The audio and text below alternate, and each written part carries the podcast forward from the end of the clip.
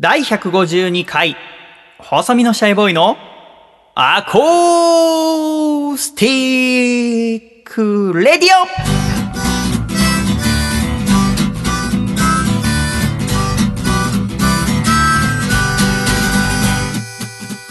シャイ皆様ご無沙汰しております。細身のシャイボーイ佐藤孝義です。第152回、細身のシャイボーイのアコースティックラジオ。この番組は、東京都世田谷区三軒茶屋にあります私の自宅からお送りして参ります。この番組の構成作家はこの方です。どうも、構成作家の笠倉です。よろしくお願いします。笠倉さんどうぞよろしくお願いいたします。よろしくお願いいたします。さて、笠倉。はい。今回は急遽でございますが、素敵なゲストの方にお越しいただきました。今週のゲストは、4月19日発売の少年マガジンから、おはようサバイブという新連載を開始する漫画家の前原健先生です。前原くんよろしくお願いいたします。いえ、おはよおはよおはよう。う。ね、あの、ポッドキャストはね、う。はい。ダウンロードしたら朝でも昼でも夜でも聞けるからね。おはよ。挨拶は僕はシャイって言あってる万能の言葉があるけどね、っていうのはもう2年前ぐらいから言ってますけど。う。というか、さっきあのジン、ジングルのやつ撮ってる時に思ったんですけど、何？あお父さんのコーナーをね。まだお父さんと仲直りしてないんですか？してんの？やば、やばくない？ですかちょっと待ってよ。それは後々にしてよ。私オープニングでその父親との不仲のことを。あまえり。まだ、まだやってるおいちょっと黙れ小僧。もう今までたくさんもらったじゃないですか、仲直りの方法。全部ダメだった。全部試してんだけどねおそらく1000個以上もらってると思うのによね。えー前原健先生は現在何歳ですか、あこれ、24歳になりました。はい。あちょっとじゃあもうシャイちょっと機嫌悪くてめんどくさいんで自己紹介してもらっていいですか？え、なんで機嫌悪いんですか？てめえ心当たりしかねえだろ 遅刻ぐらい。まあ遅刻はいいけど前原健君は私がお世話になっている漫画家の榎谷勝正先生が連載していた「日々ロック」または「テキサス・レディオ・ギャング」という漫画のアシスタントを務められていて、はいで榎谷先生からあこのおアシスタントの子今度お月間連載をするんだって言って2年前に紹介されたのが前原健君はい。でしたね、はいでそこから2年間あごくりというそうですね漫画。1年ちょっとですね。1年ちょっとか、はい全2巻の漫画はを無事完走して、この度4月19日発売の少年マガジンから新連載おはようサバイブを開始するということで今回お越しいただきました。はい。頑張りました。まあそっか、あのーその連載になるまでも頑張らなきゃいけないのよね。そうですね。今週、はい全く別の企画をやろうと考えてたんですけど、ああ、そうなんですかね。これ収録しているのは今は2017年4月13日の木曜日でございますが、その前日4月12日水曜日発売のマガジンで来週から新連載始まりますよっていう予告が載って、それで私も初めてそこで知ったのでびっくりしたんですけど、そしたら前原くんから連絡が来て、アコラジでね、ちょっと宣伝させていただきたいです。ということで急遽はい。今週お越しいただきました。ありがとうございます。おはよう。おはようサバイブ。じ ちょっと待っておはよう。あ、だからおはようって言ったのか。あ、そうです。おはようサバイブにかけて。はい。あ、そういうことか。ごめんごめん。それは、おじさんがちょっと足りなかったわ、資料が。おはよおはよう。おはよう。ちょっとあの、アコラ実行の方から、はいえー昨日あの、ホームページに前原くん来るよって載っけたところ、あ早速質問が届いてますので、答えていただけますでしょうか。こちら1通目、横浜市のラジオネーム水曜定休さんからいただきました。皆様、おはようサバイブ。おはようサバイブ。う。おはようサバイブ。ありがとうたける先生、こんにちは。こんにちは新連載おめでとうございます。ございます。衝撃のマイティたけるアコラジ初登場が第50回だったでしょうか。その当時ね、あだ名がマイティだったのよね。そうですね。ね、えー当時、榎谷先生のアシスタントだったマイティくんが2年で週刊少年マガジンで連載開始。すごいですね。マガジンといえば古くは巨人の星や明日のジョーが連載されていた名門メジャー誌。タケル先生の作品が初めの一歩と一緒に読めるんですね。とても楽しみにしております。日本雑誌協会のホームページによると、マガジンの2016年7月から9月の平均印刷部数は約100万部だそうです。100万人が前原健の作品を読む。私だったらプレッシャーで大変なことになりそうですが、このタイミングでラジオに出ちゃうたける先生はさすがですね。ところで、週刊連載はやはり大変だと想像しますが、前回の月刊連載と大きく違うところはどんなところでしょう？よろしければ教えてください。といただきました。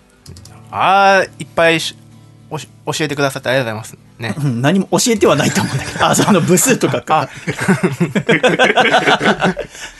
はい。あでもああ質問そうです。単純にもうしごやっぱり書く量が2倍うんなのが一番、はいち違いますね。あ、月刊連載の時は1ヶ月に何ページほど書い1ヶ月にてたんですか？30ページ。うん。週刊連載だと1ヶ月に何ページ？70ページ以上です。あやっぱそうか。72ページぐらいですかね。そうだよね。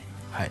それが一番やばいっす本当やばいんですよ。マジでやばい。あのねうあの皆さんあの噂やこう想像通りのやばさですね。週刊連載。週の。あ、そっか、なんかあまりにね、それこそ漫画道だったり、はい。バクマンだったり、その他にも漫画家さんをテーマにした漫画ってたくさんあるじゃない、はい。それがきっかけで、漫画家ってどういう仕事なのかなって、イメージした時に、あまりに大変大変書いてあるから、実際はそこまでじゃないんでしょって思う方もいるかもしれないんですが、実際に週刊連載やってみて、そうです。確かに月間の時はまあ大変なんですけどそうよね、大変だって言ってたもんね。はい。今のに比べたらもう全然大変じゃなかったと思えるぐらい。あ、そう。月間の時はまあ平均したら週に1日は休めた。週にうん。1日半ぐらいは休めた、うん。ちょっと今はまあまだペースがつかめてないのもあると思うんですけど多分12月ぐらいから原稿書き溜めしてて今日までで多分綺麗な休みだったら3日間ぐらいしかないですね。だからやばいっすね。やばいっす。週刊連載はやっぱりやってみたかったんですか？あやってみたかったですね。やっぱり、うん。あのね「週刊少年誌でしょ」っていうね。うんうん。かっこいいじゃないですか。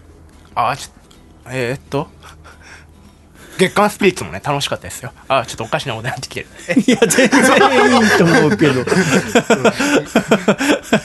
確かに、週刊誌でね、しかもマガジンっていうと私もずっと買って読んでましたから、学生時代おねう。そう。で、そこで始まるっていうのは私もいろいろ感慨深いものがありますね。前原君と初めて会ったのは2年前に、はい日々ロックの連載が終わって、打ち上げが榎谷先生、榎谷先生の奥様、そしてアシスタントの方々が集まったところに社員が呼ばれて行って、僕が着いた時には、僕その前になんか仕事してたのかな？前原君はちょっともう酔っ払ってて、はい。おいシャイ早くシャイって言えよ。おいシちょっつって。本当にすいませんでした。怒りますよむしろ。どういうこと？何よ？あそう。まだ言うのかてめえっていう。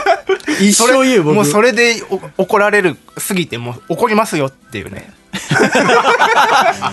綺麗な逆切れを。2年前のこと何回怒るんだこの人。その場では怒ってないと思うんだよね。そう。ねその場では全然いや、はい。あ逆に榎谷先生とかがね、そうですね。お前ちょっと、シャイさん、お平気ですか？怒ってませんか？全然怒ってないですよ。つって。僕はもう長引かせるためにずっと蓄積して、切り取ってはまた小出しに、まだ半分以上残ってるから、え？蓄積だから、あと2年は、うじうじ言えるっていうのが残ってるんですけどね。すいませんでしたいやそんなことはよくてですよ。週刊連載、おはようサバイおはようさばいブのはいことについてちょっとお伺いしたいんですけどね。よし来いこの、はあ今発売したばかりのその連載の1週間前のマガジンの途中のところでね、次号の予告のところ大きく書いてあります。前原健さんのおはようサバイブ。才能キラリと光る新連載。関東カラ関東からですー ?51 ページも載るの。なんかね長い多いんですよねマガジンのかあ特別じゃないですよみんなお長いです新連載の方の1話目そうなんだ。はい51ページじゃ載るんだ。乗りますねへえ。東京サバイバルラブコメディ開幕。突如発生した致死率99%治療法なしのウイルスによって人類の大多数が死に文明が滅んでしまった近未来。そんな荒廃した世界で生き延びたごく普通少年少女たちのクライシスサバイバルライフが今始まる。おはようサバイブ。おはようサバイブはあ、東京サバイバルラブコメディ。舞台は東京。そうですね東京ですねで、そこで何かしらのきっかけで突如、致死率99%、そして治療法がないウイルスが蔓延してしまうと。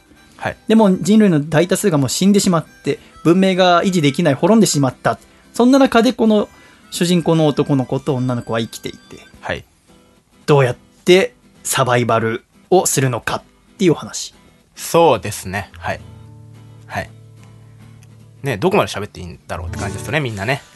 こういう、こういう設定のやつってよくあるじゃないですか。ある。なんならマガジンで、はい。僕パッて今出てこないんだけど、僕大好きだった漫画があって、はい高校生とかが、あーうーん、なんか軍隊に入るみたいなお話があったんですよ。僕がマガジン買ってた時だから5年前、6年前ぐらいになると思うんだけど、もっと前だ。実家にいた時で8年前ぐらいにあって、はい。それはあんまり人気が出なくて2巻で終わっちゃったんですよで僕はこういう設定大好きで。で、その危機えー迫った中で恋愛があったり、友情があったり、別れがあったりするっていうのが好きなんだけど、だから僕はその経験があったから、このおはようサバイブの横を見た時に、どういう展開をやっていくんだろうね。あの、さっき前原君が言った通り、こういう設定の漫画は何回か読んだことあるから、その中では多分新しいことをやっていこうと思ってるわけじゃないですか。はい。はい。楽しみですね。でおはいそらくそれはどんなことかっていうのは、漫画を見てから知っていただきたいわけでございますけどね。そうですね。あの、そう、よくある感じですけど、多分、はい。今までにない感じになってます。そうなんだね。楽しみよ。うん。だからね、もうこれはもう内容についてはもう触れない。なぜなら、あそうなんですね。うん前原くんはおしゃべりが死ぬほど下手だから、絶対に喋っちゃう、喋っちゃいけないことを。うん。ね。だから、今週ね、つまんなくなっちゃうかもしれない。むしろね。口で喋ったら。そうね。うん、僕、前原くんのおしゃべりで笑ったことないから、そうなん。ずーっとね、真顔なんですよ。知ってました？よ。ラジオの前の皆さん。知らないだろうよ。映像ないんだから。ずっと真顔なんです。張り付いた真顔ですごいですよ。でね、だから今週は前原くんにはい最後まで言ってもらうから、はいその最後まで聞いてもらった時に、はいあ、前原くんっていうのはね、一生懸命ラジオもやる男なんだなって。じゃあ、うんこの1話4月19日発売のマガジン買って、はい。アンケートを送ろうっていう気持ちにあ3人でさせましょう。笠倉と私とマイティで。おー送って送って。大丈夫なの？か、その言い方で。要はですよ。はいね、この、あのね、それこそ漫画家さんの漫画を読んでいると、アンケートってものが重要だって書かれていて、で、私なんぞは、それをあまりにも重要重要っていうから、さっきとものうんと同じようなやつで、実際はそんな重要じゃないんじゃないの？って思ったりしてたんですよ。ただ、とある漫画家さんからちょっと聞いてみたところ、未だにこのアンケートっていうのはすごく重要らしいんですよ。うん。特にこれから新連載が始まるっていう新人作家にとってはね。だから、そのうち単行本が出てう、えー売り出されるじゃないですか。で、その単行本が売れることもとても大事らしいんだけども、アンケートがたくさん票が入っていて単行本が売れないのと、アンケートがあんま入ってないけど単行本が売れるのとでは、前者のアンケートがたくさん入っている方が漫画家さんにとってはすごくプラスなことなの。うん。評価として。そうですね。それは間違ってはないんですか？まあ、そうですね。単行本が売れて、売れる、うーんこ、とも大事だけど売。れることも大事だと、まあ、ぶっちゃけそうですね。やっぱり、とにかくアンケートがよ良ければ終わらないってことは事実そうだよねではあります。はい。で、だから、まあ、これが配信されてる週、だから日曜日に配信されて月、火、水で水曜日に4月19日発売になるわけですけども、はいまずこの一冊を何としても買っていただこうと。19日。僕も買うし、これからまたマガジン、毎週買うことにするしね。マジっすか。だからといって、はい今まだあんまり漫画読んでない人とかからすれば、週刊漫画を買うっていう、うーそれこそ習慣がないわけじゃないですか。はいちょっとつまんないダジャレみたいになっちゃって嫌だけど。いやいや、週刊漫画を買う習慣がって言っちゃったから。僕の話より受けてるじゃないですか、ちょっと。自分で言ったことで。その、あの、いや、つまんないやつだと思われるの嫌だろ。で、その、だから、なんだ、まず、この来週のまず買っていただいて、で、その、はまずアンケートを送ってほしいんですよね。送ってほしい。あ、よん読んでね。で読んで、で、なんかね、前原君と昨日ちょっと電話もしたんですよう。ん。で、その感じだとね、やっぱ、今、君何歳？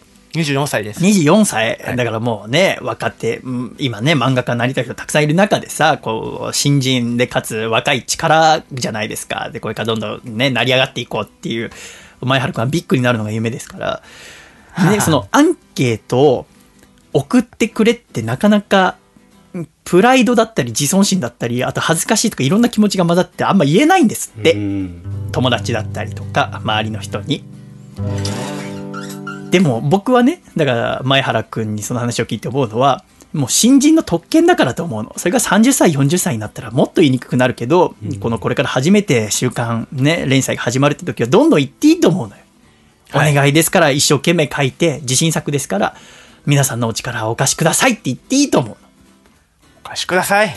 の うわちょっとまだ。え？ちょっとまだまだ？入ってるよ。まだたい確かにってことでやっぱ本人から言いにくいみたいだから、うんその代わりに私が言おうと思って、はい今回はお越しいただいたわけでございますね。はいで、このアンケートというものが、じゃあどうやって送るかですよ。私がマガジンを毎週買ってた時は、あー週刊少年マガジン、まあ、約1冊450ページから500ページの間ぐらいバーってあるわけよね。その一番後ろの方に、ハガキがついてたんですよ。で、そのハガキに50円切手を貼って、今は52円とかですか？を貼って、面白かった漫画3つ丸つけてくださいとかってね、鈴鹿とか、フェアリーテイルとか、あ書いて送ってたわけなんですけど、今は変わって、携帯電話かスマートフォンでネットを使ったアンケートを応募するんですって。うんえ例えば今週、えーだから私が喋っている週の最新のマガジンでは一番後ろの方481ページにそのアンケートのページがあって QR コードがあるんですよ。その QR コードもしくは URL の http コロンスラッシュスラッシュ ocan.jp にアクセスすると。で、これに会員登録をしなくても応募できると。会員登録しておくと来週からもっと簡単に応募できるらしいんですけど、で、そのサイトのトップから、あ週刊少年マガジンを選択すると。で、え毎週変わる4桁のキーワードというものがこの端末に書いてありますから、それを打ち込んで応募すると。で、その応募の期間が、あこの4月12日発売の号だと4月12日から4月22日。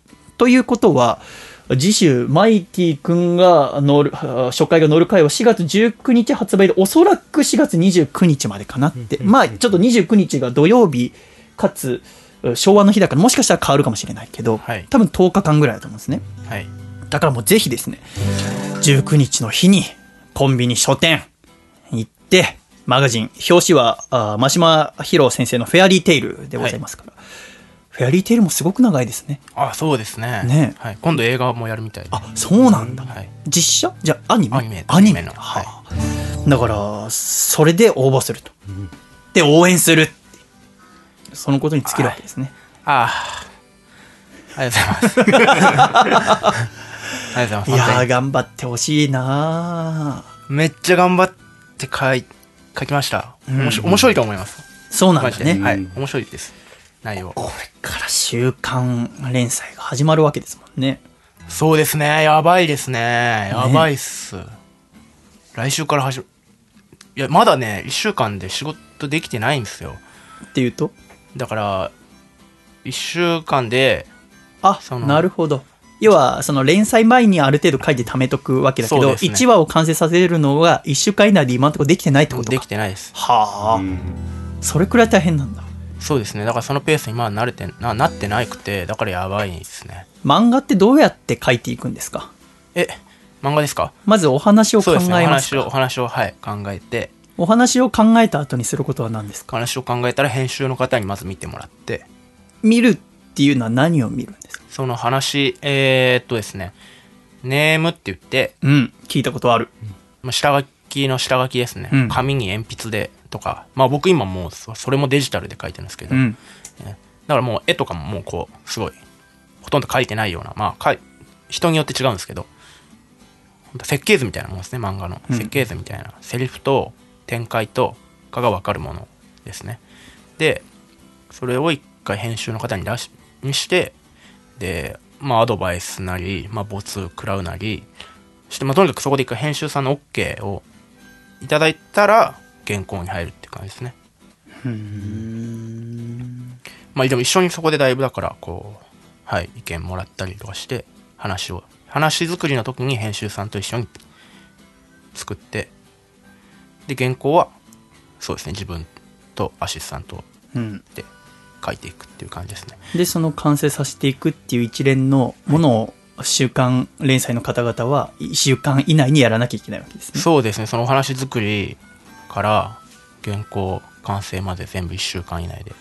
それが今のところまだ1週間ではできてない。できてないですね。できないんだ。できないですよ。おかしいです。よそんなねあのい でもこの分厚い500冊の、500ページの中この人たちおかしいんですよ。この人たち？そうなんですよ。だってこの人たちおか1日一日2日でねうん。むっちゃ面白い話だってあの考えれないですよ。そうだよね。はい。そうだよね。しかも、そのね、もちろんその、例えば単行本で後に出るわけじゃないですか。はい。で、単行本の中で、起承転結があるのはまだわかりますけど、うん。この一週間の中でも楽しませなきゃいけないわけです。そうですそうです。ね、来週に引きを作ったりだとか、はい、はい、それを一週間で考えるわけですもんね。考えそうですね。だからもうその前の話の原稿ええ。を書いてる時に、ええ。もう次の話のことを考えたりとか。しないといけないですけど、うんそもそもでもその後にそのだからお話が2日でできたとして5日間で残りの原稿を書かなきゃいけないっていうこともやばいんですよ。それもうんそれもどうかしてるんですよ本当に。だからうん。だから僕まあ慣れてないからその原稿中は原稿を終わらせることでも頭がいっぱいいっぱいで話考えその間に話考えなよっていうこうまあ編集さんとか。そっか、週刊連載やってる方は、今、前原くんが教えてくれたみたいに、書いてる時に、次の話のことも考えてるから、はい。1話書き終わったら、もうそうですね。その前に考えたことをね、ネームにして話し合ったりするけれども、はい。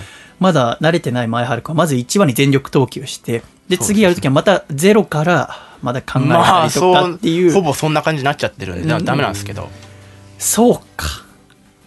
そこが違うんですね。また月間連載とかとはね。そのちょっとまた考えてっていう時間がどんどん少ない、ほぼないっていうのが週刊連載に。そうですね書いてる書いてる時に考えなきゃいけない書いてる時に考えなきゃいけない。これ要は私が今これ喋ってる時に来週のラジオの構成考えるってことでしょ。そうですね。そんなの無理だもんね。そうなんですよ漫画家の方々はやってるんだ。いやーねこれだって今週号のマガジンにしても、関東カラーが川柳少女。で、その次はドメスティックな彼女。で、バーっていって、デイズ。これサッカー漫画ですよね。安田武史さんの。安田武史さんって私が高校生の時にマガジンで多分デビューしてるんですよ。オーバードライブっていう自転車漫画、君の今背中のところにある本棚に全部入ってますけど、僕はスポーツ漫画の中でオーバードライブが一番好きなんですよ。あそうなんですねその、あの、ボーイズ B の裏にあるんですけどね、笠倉の後ろに。そのボーイズ B もマガジンだもんね。言ったら。ああ確かにマガジン漫画そうそうあ。るその裏にあります。まあ、今読まなくていいですけど。オーバードライブが僕、スポーツ漫画の中ではすごくトップに好きな。ああいや、だから、来週からまたマガジン買って読み始めますけどね。で、この、瀬尾浩二先生の風花はさ、はい鈴鹿の子供なの？まだわかんないあんまり君ちゃんと。あの、鈴鹿っていう漫画が、はい僕恋愛漫画の中ではすごく好きで、ボーイズ B の月ぐらいに好きで。高校1年生の時僕テニス部で、で山梨かなんかに合宿行った時に、その合宿所のトイレの前に本棚があって、で、漫画がバーってあって中に鈴鹿の2巻があったんだよね。当時最新巻だったと思うんだけど。その、主人公の子が、銭湯兼アパートみたいなところで一人暮らしするんだけど、そこのアパートは女性だけのアパートで。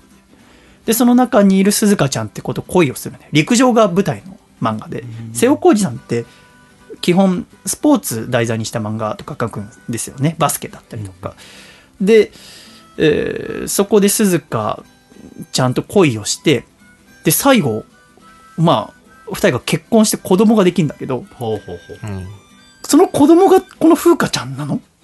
かな。僕あまりにその鈴鹿に思い入れが強すぎてはい。風花が読めないんですよね。なんだこの 風花あのバンドものですよね。音楽ものですよね。はい。バンドものです。そう、だから、僕が高校生の時読んでた、あの時に生まれた子供がバンド始めたのと思って。もう読めないんですよね。でも来来週から読みますけど。この中でやるの。そうですね。君本当に？はいで、ダイヤのエースがあって。初めの一歩があるんだよ。やべえでね、7つの大罪も面白いもんね。で、やっぱバスケと言ったらアヒルの空ですよね。へえ、どうすんの？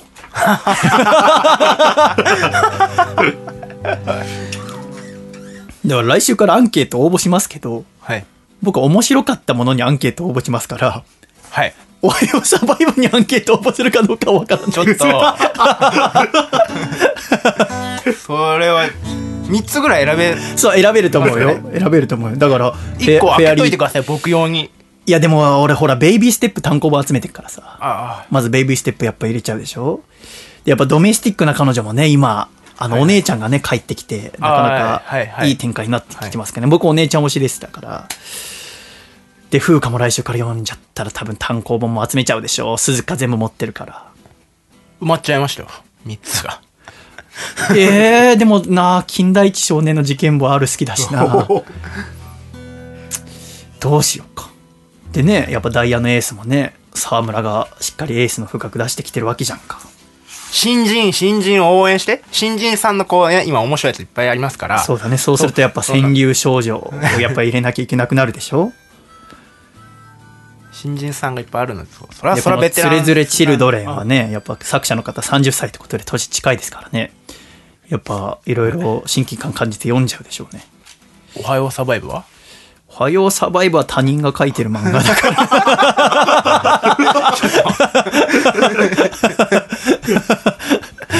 はあ、そうか。このタイトルのおはようサバイブってのは何なんですか？ん？なんかそうですね。いい感じじゃないですかおはようサバイブって。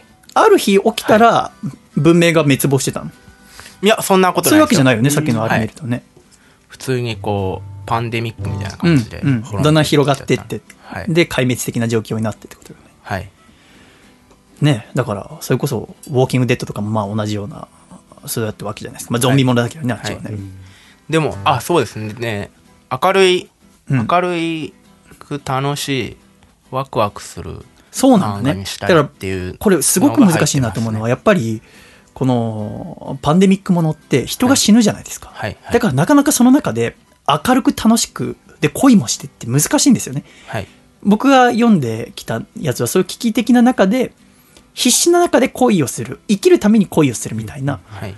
ものが多いなと思ったんですけど、はい明るく楽しくっていうのはどうやって見せていいけるもんなんですか？そうですね。だからそもそものまあさっき言ったその、まあ、新しいところのうちの一つなんですけどこういう設定のやつってそのゾンビがいたりとか、うん。あとはその、まあ、モンスターエイリアンとか、まあ、ウイルスとかまあそうなんですけど、まあ、殺し合いというかその、まあ、殺伐としてるものが多いじゃないですか、でもまあこういう状世界観になって人が全然いなくなっちゃった中で生き残ってたら、まあ、楽しいんじゃないかなと思ってへえ。あのショッピングモールとかも残ってるけど人いないみたいな人いな？いな。で、まあ、ゾンビ今のところゾンビ出てこないので、うん。あのエイリアンとかもうん。なんで単純にまあ本当にこの世界今の現実の延長線上でうん人がダーってもうほとんどいなくなっちゃっていくぐ運よく生き残ったらうん。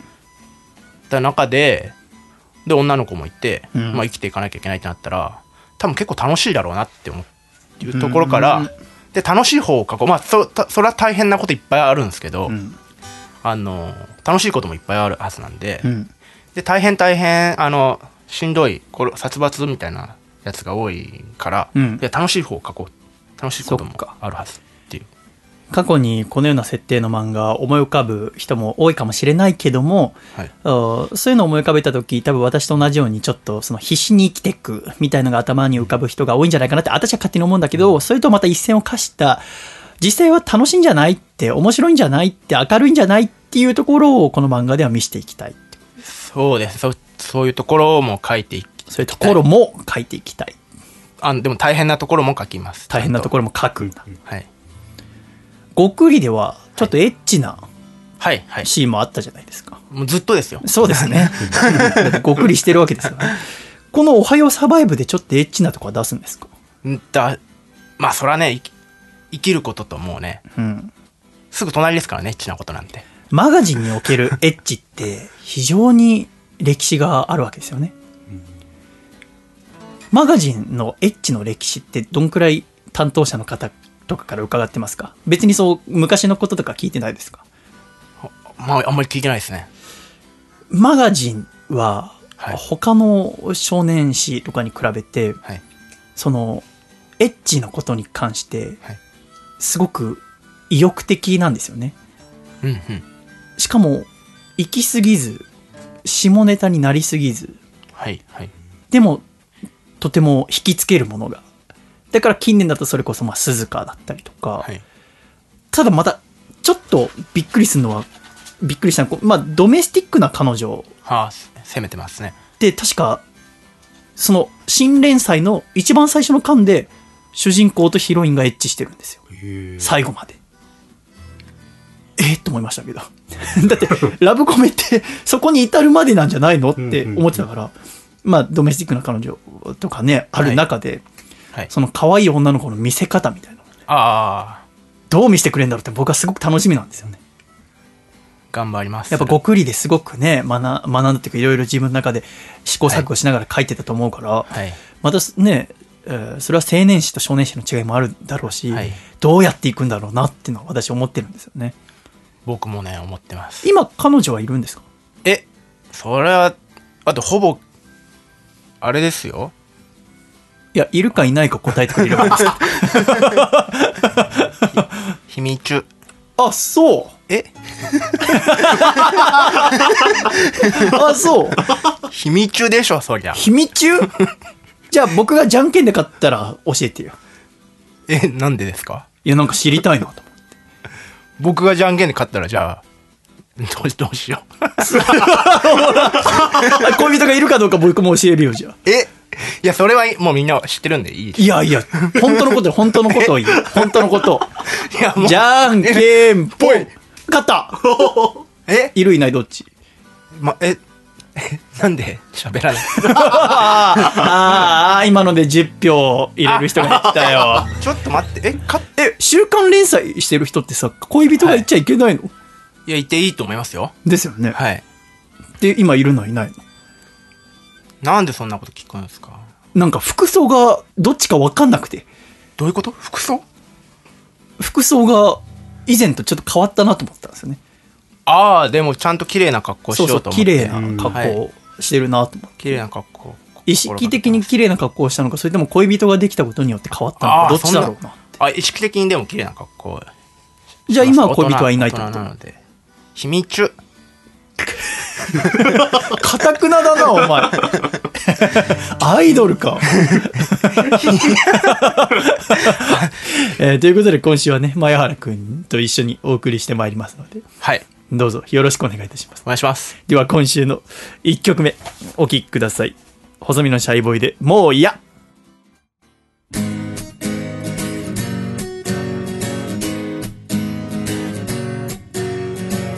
ひとたび舞台に立てば歌以外のことは考えないわ。とある歌手がそう言ってたそんなのは嘘さ信じられないよ僕は。もう嫌もう嫌無視をされることだけは。もう嫌もうやんやんだだった会場の後ろの方で演奏を聴いていた女の子がスカート右ポケットからスマホを取り出し LINE 送るのが見えた。もうやもうや無視をされることだけは。もうやもうやんやんだだったお姉さん今なんで目をつむったのですか？それは歌に聞き入っているからですか？それとも退屈だからですか？ああそこのお父さん今なんで時計を気にしたんですか？あと何分かな？社員のライブ早く終わんないかな？そういうことなんですか？ああお兄さん今なぜ席をお立ちになったのですか？帰るのですか？帰ってしまうのですか？え？トイレ？大ですか？小ですか？どっちですか？小ならばお戻りになるまで待ちますけども。大？小？どっち？大？大なのですか？流行りの音楽じゃないことは僕も重々承知してるがあなたのために作ったこの歌どうか最後まで聞いてくれないか？もう嫌もう嫌つまらぬことをするのはもう嫌もう嫌当たり障りがないのはもう嫌もう嫌。無視をされることだけは。もう嫌。あああ。だだななな。お客様なぜ今インスタグラムをご覧になっているのですか？私の歌よりもモデルさんが何しているかの方が気になるということですか？ああお客様なぜ今写真を撮ったのですか？聞くほどの歌でもなかったからせめて記録として1枚。そういうことなんですか？ああお客様今あくびをなさった。シャイは見ました。確かにあくびをなさった。それはどちらですか？リラックスしたことによる緊張感の顔によるあくびなのかそれともシャイのライブが退屈だったことにより生じたあくびだったのかどっちですか？お客様ねえお客様お客様！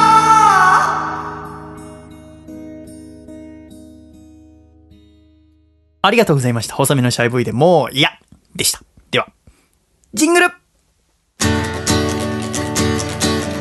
大阪府、ラジオネーム、金の陣。さんからいただいた、細身のシャイボーイがお父さんと仲直りするホウホウ。お父さん、ずっと来客者に、急須で入れたお茶なんで。味に深みがありますよ。って言ってたけどあれ市販の綾鷹だよね。せーの。細身のシャイボーイのアコースティック。レディオ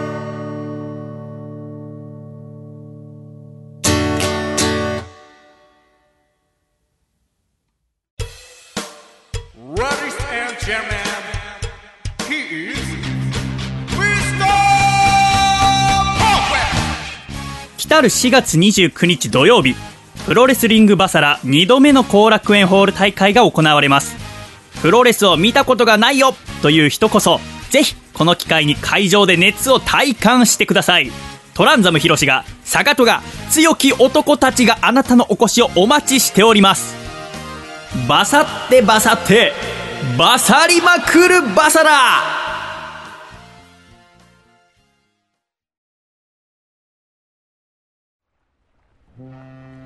シャイ第152回細身のシャイボーイのアコースティックラジオ改めましてこの番組は細身のシャイボーイと笠倉とお前原健ですお送りしてまいります。どうぞよろしくお願いいたします。お願いします。願いします。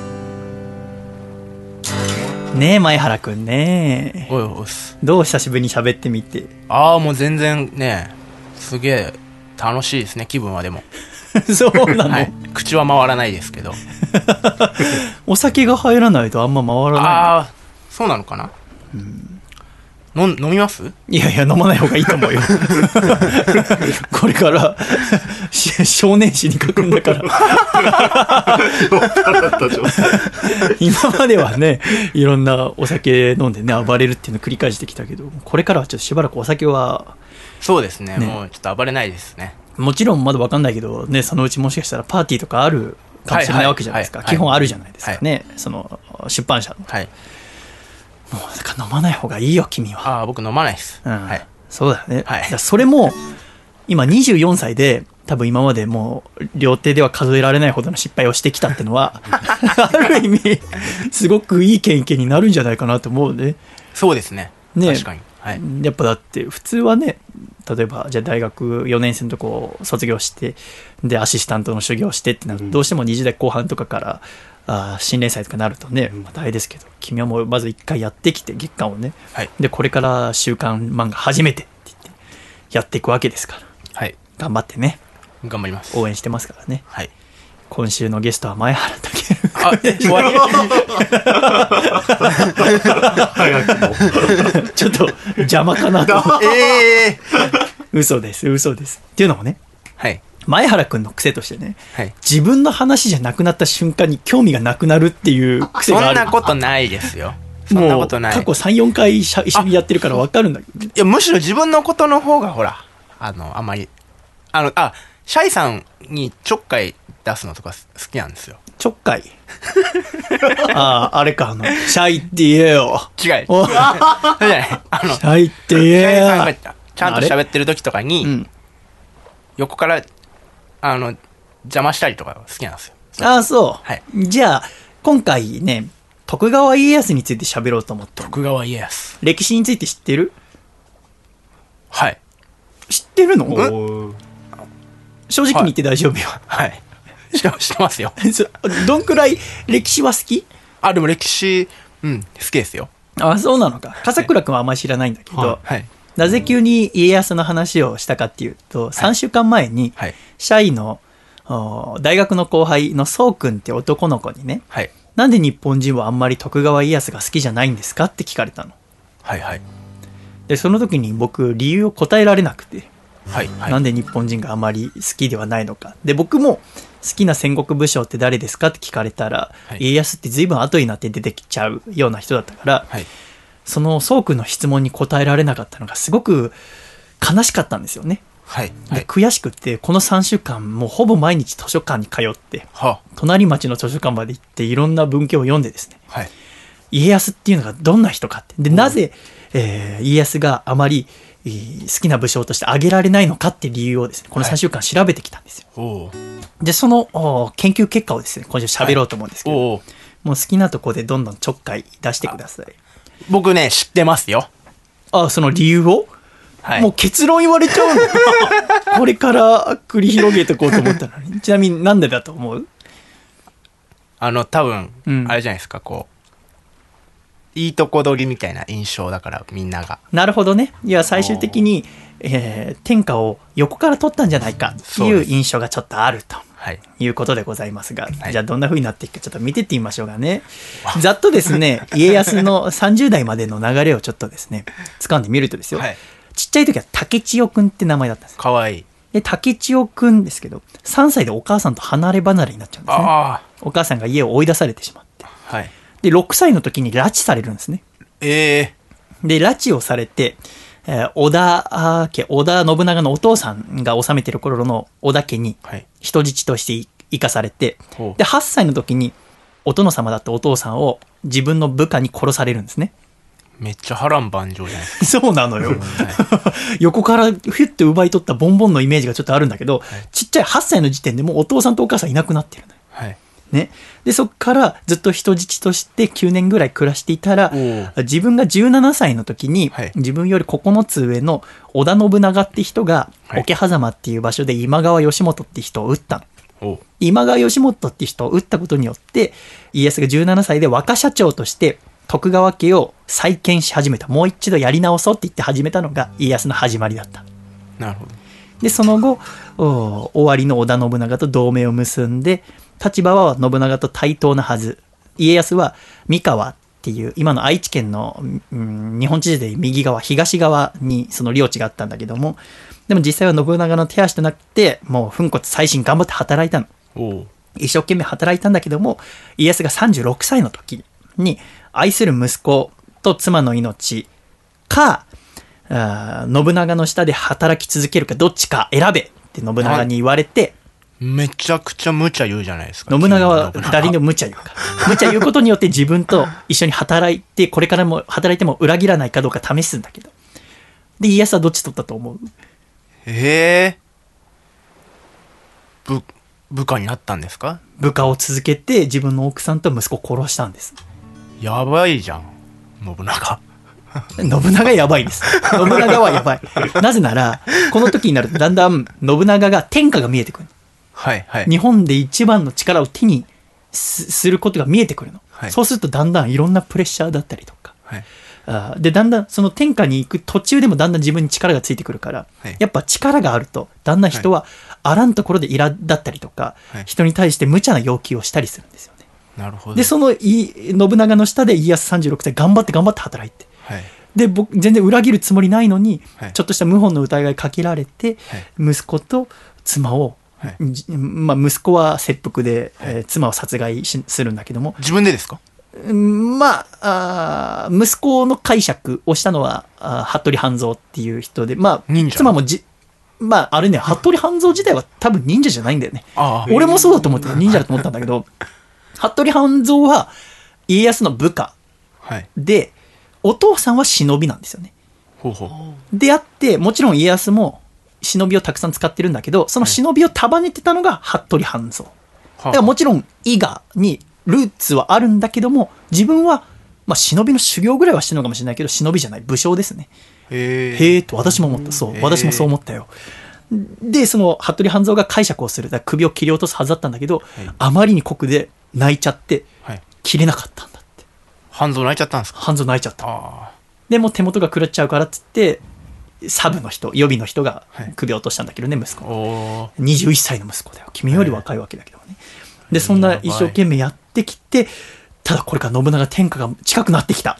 さあ、100年間続いた戦国時代はいよいよクライマックス。天下を手中に収めるのは誰だ？っていうところから今週お話が始まります。はい。よろしいですか？はい。いや、おはようサバイブにも繋がっていく話だから、そうですね。誰がこの日本、はい。生き残るかって話。はい。今週はマイティ君のためにこの話をはい。ありがとうございます。しようと思いますけどもね。はいまず話は天正10年、えー1582年3月11日、今から435年前ですね。はいえー戦国の名門武田家が滅びました。マジ僕の誕生日じゃないですか。3月11日。はい。その日、武田あー勝頼っていう、はい武田信玄の息子死んでるわ。ああ、そうなんですね。えー お父さんの武田信玄さん、前の当主が亡くなったのは1573年5月13日だから、お父さんが死んでから9年間持たなかったんですね。で、その息子の勝頼さんって人も頑張ったんだよ。武田家をまとめてね。お父さんが亡くなっただけで、そのお父さんの部下だった有能な、もう日本一強い騎馬隊とか残ってるわけ。はい。はい。だから勝頼も天下一になろうと思ったんだけども、最終的には武田家を崩壊させてしまったんですよ。もうチリチリバラバラになっちゃって。で、信長に撃たれたりして負けてしまうんだけども。これを見てね、はい。家康は、その山梨にいる武田家と、はいその三河愛知県にいる徳川は家が近かったから、ずっとはい武田に怯えて育ってきた。生まれた瞬間から。はい。いつ潰されるんじゃないかと思って。うんでもその武田家が、あー信玄が亡くなったらもうすぐ9年間でバッて家が潰れてしまったのを見て、いかに個々の能力が卓越した者たちであってもですよ。彼らを統率し、自在に活用する強力な指導者がいなければ、それは単なる右往の衆に過ぎないんだなってことがわかるわけでございますね。うんうん。いかに優れた部下、武将たちがいたとしても、それを束ねる武田信玄というカリスマがいなければダメなんだと。うんなるほど、大きな組織をまとめるための器量を自分に身につけなきゃいけないなって、家康はこの武田家の崩壊を見て学ぶわけでございますよね。なるほどな武田家がん滅亡してから2ヶ月後の5月15日、徳川家康は織田信長の城の安土城という場所にいました。で、その安土城にいて、武田家を滅ぼすのに家康は結構先方として戦ったから、はい。あー駿河の国を挙げるって言ったんです。家、家康って、まあちょっとそもそもの話聞きますけど。何でもどうぞ。バトル自体強かったんですか？バトルももともとは強くなかったんですけど、さほど。例えば、謙信とか、はい。はい。あー信玄みたいに軍略の際はなかったんだけど、何回も戦っていって、はい。はい。だんだん強くなっていったんですよ。ああ、なるほど。えー秀吉みたいな、はい。すごくユニークな策だったり、頭が回ることはなかったんだけど、はい。武田の騎馬隊とかにずっと怯えながら、どうやったらしのげるか、どうやったら勝てるかって考えてるうちに、後に秀吉と平野で戦った時には、徳川の方が勝ってるんですよね。つまり経験を積み重ねることによって、もともと平凡だったんだけど、強くなっていったんですね。しだんだんと強くなってって、もう日本で一番って言われてもいいぐらいのえー強さを持つわけですね。で、最終的にはね、えーまあちょっと先の話ですけど、大阪の陣でね、真田幸村たちにも最終的には勝つわけですからね。そのお家康が信長の安土城に行って、はいい、や、領土もらったお礼として行って、行くんだけど、まあ招かれてる立場、家康はね、はい。安土城に行って、信長はもてなすわけ。はい。はい。だから要は武田に勝ったお祝いのパーティーみたいなものですよね。はいざっくり言うと。で、そこの接待役に選ばれたのは、やっぱりその、しきたりとかもあるから。はい。そのパーティーをするにも、はい当時はね。はいじゃあそこの接待役として選ばれたのは、明智光秀さんっていうあ、当時出た54歳の武将でございますね。はいこの人は信長が最も信頼する武将の一人。主だった戦には必ず参戦して、朝廷の事情にも明るい武将として文武両面に置いて秀でた人だったわけでございますね。はい。まあ、光秀に任しときゃ大丈夫だろうっつって。こういう宴って、2、3週間ぶっ続けでやるんですよ。もうしばらくずっと盛大なお祝いをするわけなんだけども、この5月15日スタートのパーティーなんだけど、はい光秀は17日3日目に接待役を解任されるんです。え、もういいよへって言われちゃう。粗相したんですか？なんか。っていうのは、まあ、粗相的なのもちょっとあったって言われてんだよね。あの、魚を全国から仕入れるんだけど、はい日本一のパーティーだからってって、美味しいところからってって、はいちょっと腐ったらしいんだよね。腐っちゃったっぽいっへて、ーあまりに。だから、お城の中が魚の匂いで充満したとも言われてるし、なんか時々、なんかヒラメで信長が明智の顔殴ったみたいなの聞くことあるけど、これは多分嘘なんだよね。嘘なんだけど、これなんでこれ3日魚のでミスがあったってことですね。まあ、魚のミスあったっぽいんだけども、はいこれ解任されたのはそうではなくて、中国地方で、はいえー岡山とかそっちの方で、毛利輝元と戦っていた羽柴秀吉から信長に対して援軍の依頼があった。はい信長さん助けてくださいって、援軍出してくださいって言ったのよね。ただこれは、秀吉が負けそうだから援軍をくださいって言ったんじゃなくて、信長が出てくれば、相手も戦わないで、もう信長出てくんなら無理だって言うだろう。っていう秀吉の狙いと、やっぱり信長さっき言った通り超怖いから、ね、い家康に対してお前、俺を取んのか家族取んのかとか言うやつだから、はい。秀吉は、信長様お願いです、助けてくださいっていうことによって、信長に、やれやれ、猿もいくら年を取ってね、大きな大名にとなっても、まだまだダメなやつだな。可愛いやつめって思わせる、この効能があるんです。この援軍を頼むって。そうなんですね。これ処世術ですよね。いかに自分がね、年を取っていろんな力を得ても、その上の人に可愛がられて大きくなっていく。うん。ことが大切っていうのが分かるわけで、秀吉ってすごいなって思う。で、そこに、じゃあまず、光秀お前行ってこいよって言うんですよね。うんだから信長も、じゃあ後々行くけど、明智光秀お前、戦支度をしなさいって言っては、い一回自分の城に帰させるんですよ。はい。はい。で、この、お光秀さんの城があるのは丹波の国っていう、まあ今の京都と兵庫をまたいだ場所にある亀山城っていう場所なんですけど、はいそこの亀山城に光秀は戻るんですよ。で、その後も宴会は続いてるんですよ。で、こっからですよ。日本の歴史の中で一番面白い1ヶ月間が始まりますけど。マジっすか。そうです。今までの日本史の中で一番人々が熱狂した1ヶ月間。えー5月27日です。明智光秀さんはですね、京都にある、えーある山に登るんですね。愛宕山ってところで標高にえー924メートルの場所ですけど、これはあ山頂に鎮座する愛宕大権現っていうう神様がいて、これは軍神として有名なんです。うん戦の神。で、えー武家の信仰を集めていたんですね。そこで歌会を開くんですね。句を読むんですよ。うんまあ、何のためにそれやったのかなって、家康も不思議がってたんだけど、戦の前で忙しいのに、まあ、きっと戦勝祈願なんだろうなって思うわけですね。はい。がただ、ここで明智光秀が読んだ句が今でも残ってます。時は今、雨が滴るさつきかな。時は今、雨が滴るさつきかな。という句を読みます。雨が降りしきる季節の情景を表現しながらですよ。いよいよ信長様が天下を治める5月がやってきたという意味が込められて戦勝祈願の歌でございますけど。これがですね、裏があるんですね。あらら。どんな裏があるかと言いますと、時は今、雨が滴るさつきかな。まあ、雨っていうのは、まあ、天の天って書けるわけでございますけども、時は今の時は、まあ、ひらがなで書いてるんですけどね。パッて思うのは、時間の字っていう字を書いて、時は今ですけど、明智っていうのは、もともと、時市っていうところに自分の家のルーツがあるんですよ。うん。だから、時市は今とも読めるわけですいわゆる自分の家が天下を取る時だよっていう歌を読んでるのと同じようなもんなんですよ。時氏の流れを組む己が天下を取る時節が到来したって読めるわけでございますね。これが5月27日です。はい。さあ、歴史が沸騰します。信長は安土城で、えー秀吉の援軍の兵を集めていました。ね。じゃあこれから秀吉助けに行くよって言って。で、出発の前に一回京都の寺に入ります。これが5月の29日です。で、この時に名物の茶器も一緒に寺に持ってきてるんです。お茶の道具。はい。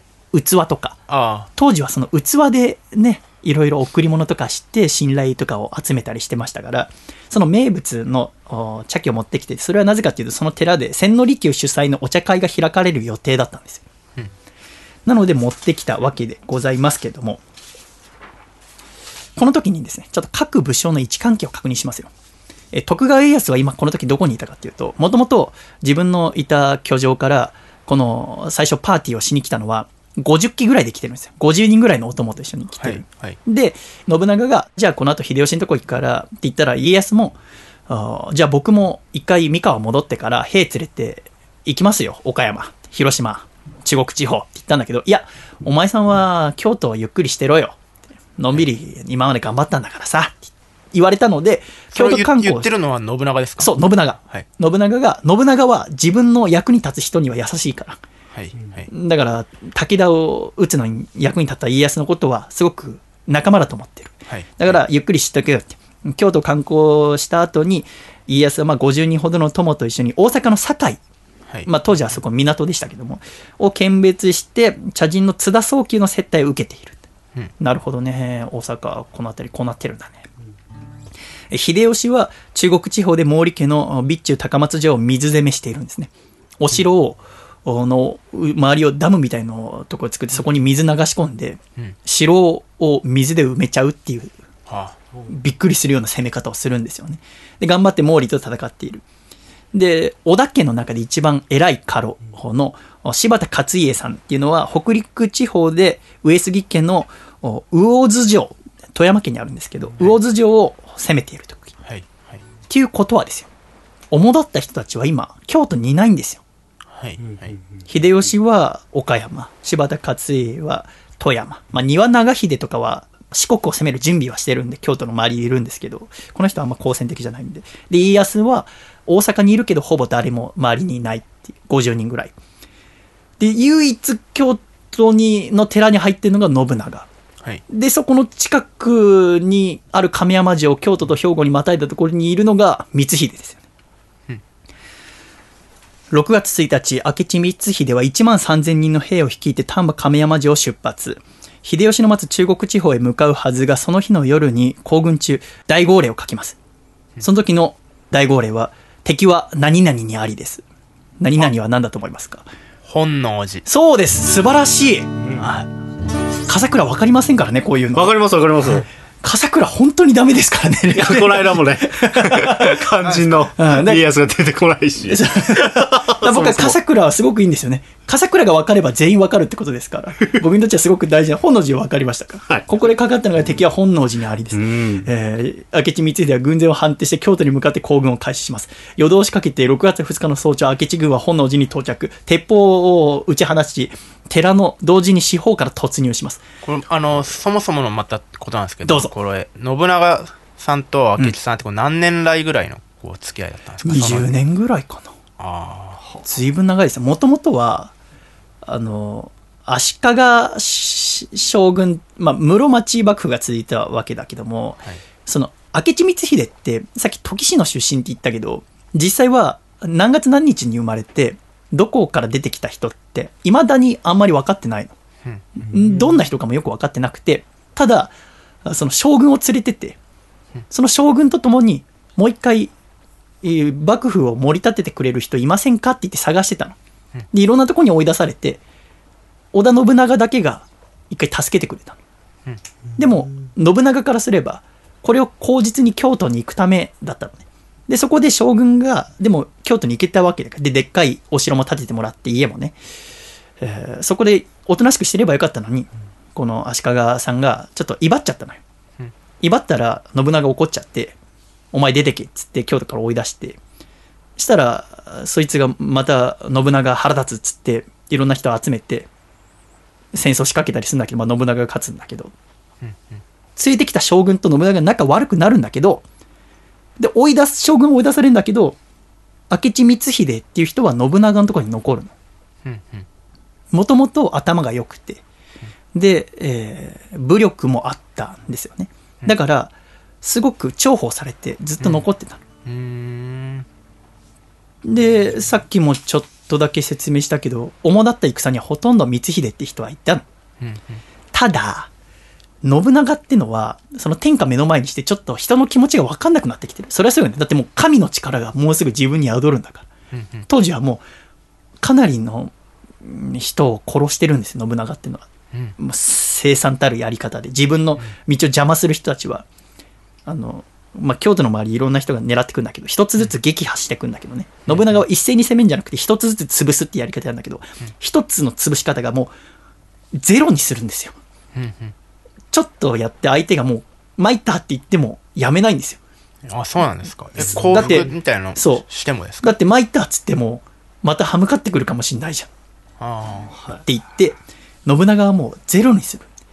そんなやり方をしてたら、えー途中で、まあ、この、本能寺の直前らへんに、その、まあ、さっき亀山っていう、まあ、京都と兵庫のところに明智光秀の領地はあったんだけど、領地替えをしようって信長に言われた。領地替えっていうのは、お前は違うとこ行けよって。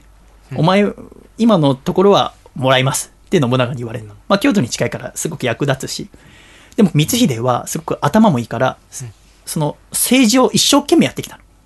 ね、ここは畑にしよう。こういうう税率にしようとか、民のためにこういう町割りにしようとか、一生懸命自分と共に大きくなってた町を明け渡せって言われるの。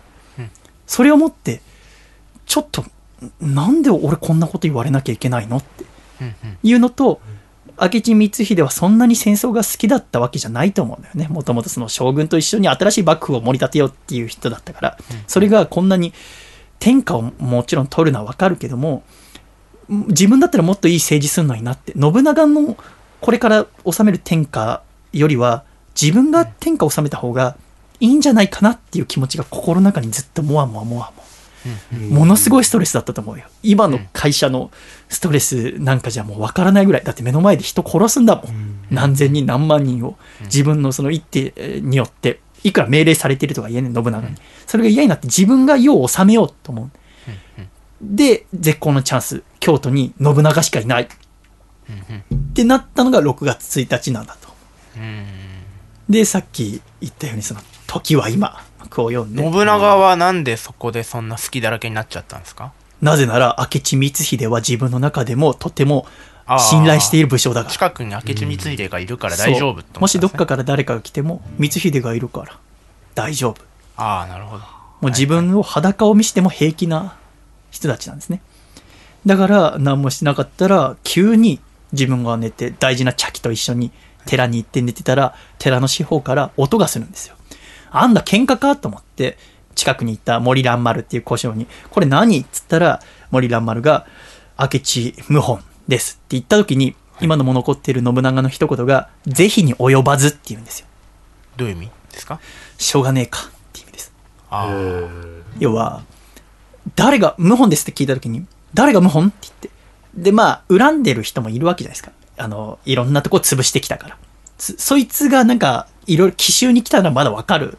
だけど、この明智光秀っていうね、ずっと京都にうん出てくる時もそうだし、いろんな武田に襲われそうになった時もそうだし、ずっと苦楽を共にしてきた。で、自分が大きくなるために必要だったこの光秀に攻められた謀反裏切られたって聞いた時に是非に及ばずそれならしょうがねえかっつって、信長は自ら弓を持ってまず応戦するんですね、うん信長の兵なんて500600ですけど、まあ、500600対1万3000ですよね。はい。で最初は弓を持って応戦するんですけど弓が折れるんですよ。でその後は薙刀に持ち帰って戦うんだけども槍の攻撃を自分のうん体に受けたり左肩を鉄砲で撃ち抜かれたりするんですね。で、はい。これでもう無理だと思って奥の部屋に入って森蘭丸に火をつけろっつって、はい。寺に火をつけて自分は切腹自害をして、信長の人生はこうして48歳で幕を閉じたこれが本能寺の変っていうんですね、日本史の中で今でも語り継がれる一番のミステリー。またこれがかっこいいのはどこがどこがミステリーなんですか今の？すごくわかりやすく聞いたんですけども。これは一番簡単なところしか喋ってないんですね。うんうん。この周りにはいろんな人の思惑が。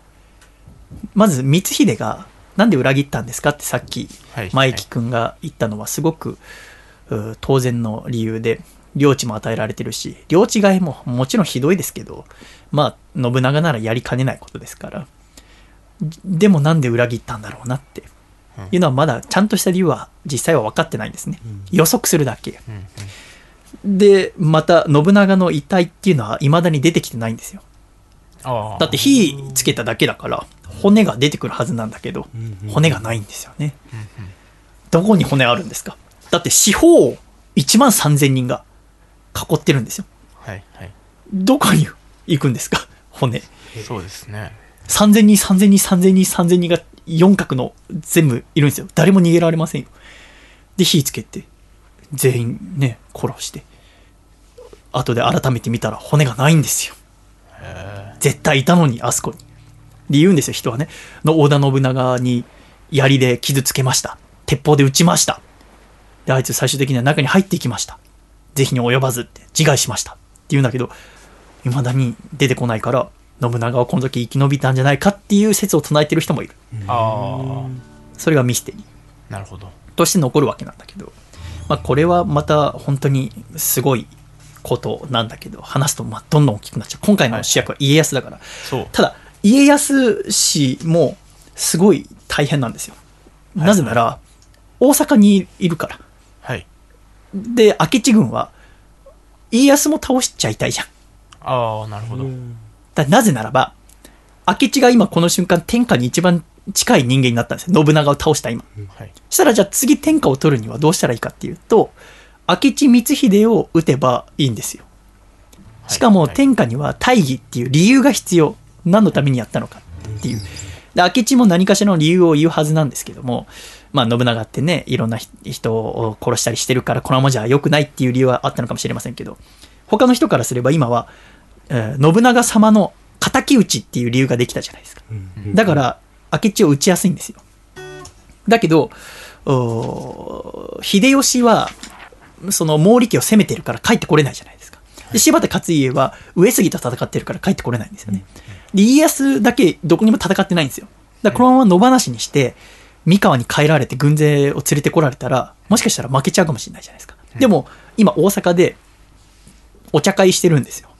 ね、だから、そこの退路を立って、今のうち家康を倒してしまえば、この後自分を攻めてくる目を一つ詰めるじゃないですか。だから、明智は頑張って家康を捕らえようとするんだけど、家康も、おたくさん忍びのものとか、あと、お茶屋さんがいるんだけど、自分の懇意にしてる武器とか売ってくれる人、その人が、あー織田信長様が、ご生涯って言うんだけど、ご生涯されましたって。いや、亡くなられましたって。信長様ご生涯っつって慌てて、そこで、まあ、ある話によると、徳川家康はもう、この後、俺はもうどうしようもない、絶対生きて帰れないっつって、自害しそうになったっていうう噂も残ってるんですよね。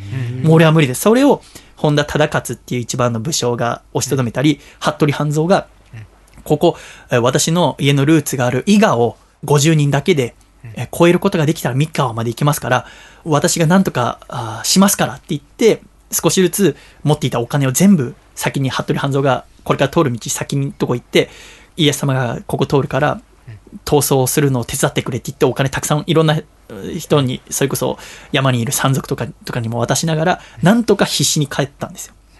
っていうのが、あーまあ有名な伊賀越えっていう話がまあ残ってんだけどね。もうその間もう来てたんですか？その明智のこう資格がもうとっくに来てたんですよ。うんでも、主だった一番、要は来る時に来た道はもう帰れないうんうん状況。伊賀を越えて、で、さらに船に乗ってなんとか逃げたんですけど、で、なんとか家康は6月4日に三河に帰ったんですよ。うんうん本能寺の変は6月2日ですか。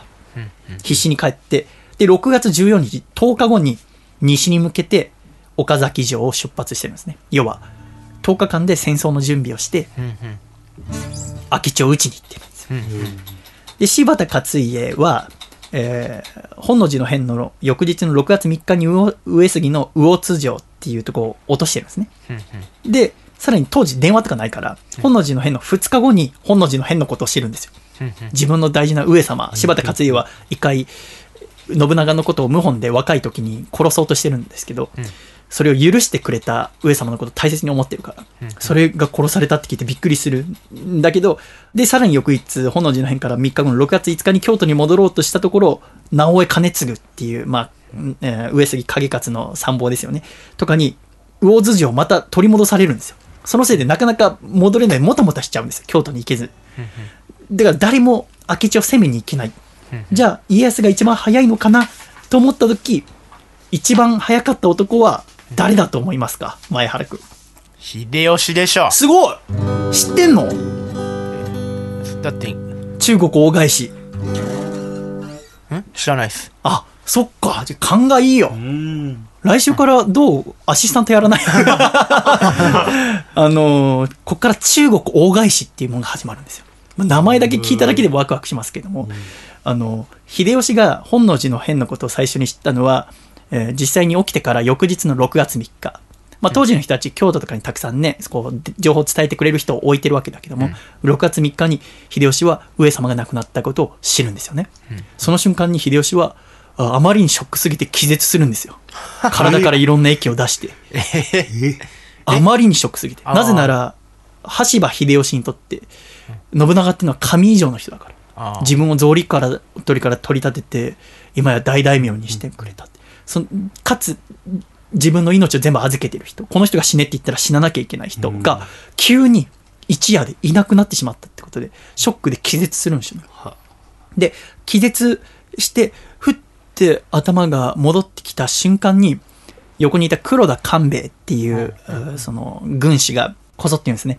あなた様が天下を取るなら今でございますぞって言うんですね。うんうんその瞬間に今まで自分の頭の上を覆っていった真っ黒い分厚い雲が全部取れたんですよ。自分の運命はね、本当に農民の小せがれから始まって、何もなかったんだけど、家康、あ信長に従ってきた。でも、ひ信長はすごく厳しかった。だけど、その信長がいなくなった瞬間に、もう、天に向かって何も遮るものがなくなったんですよ。うんでも大切な人は亡くなってるわけじゃないですか。で、どうしたらいいの？でも目の前に毛利がいるよっていう中で、黒田官兵衛が、あなた様が天下を取るなら今でございますぞって言うんですね。この一言もまたすごい一言で、軍師だったら、もちろん言ってもいいと思うんですよ。例えば私が殿で、風倉が、あー軍師だったとして、私の上司がいなくなって、今なら天下取れますよって思ってたとしても、これは口に出しちゃいけないんですよね。そうですねでも、黒田官兵衛っていうのは、すごく頭が、もう、キレキレな人だから。うんなんなら秀吉よりもキレるかもしれなかった人だから。これパッて出ちゃうんですよね。この一言がまた黒田官兵衛の人生変えて、この後秀吉は天下を取りますけど、天下を取った後黒田官兵衛は今まで一番近くにいた人なのに、領地は九州に置かれるんですよね。うん要はなぜなら京都から一番遠いところに置かれるんですよ。うんうんなぜかっていうと、こんなね、上様が亡くなった頭が良すぎる。で、また天下を取るなら今でございますぞなんていう思考を持ってるやつと一緒にやってられないよ。はっていうことで、この瞬間に黒田官兵衛の人生はまあ、いろいろわかるわけでございますよね。関ヶ原の時も慌てて行ったけど結局間に合わなくて終わるわけですからね。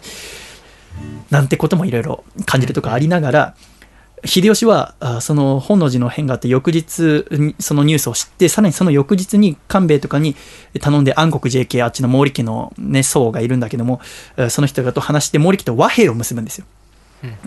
じゃあここはいろんなね、あの、その高松城のトップの人が切腹すれば、後のお兵とかはみんな助けてあげるって約束をするの。うんで、毛利家とあー和平を結んだ瞬間にすぐに片付けをして、軍勢を反転させて、寝ずに走り続けて、1週間かかる距離を2日で走るんですよ。みんな重い荷物持ってんだよ。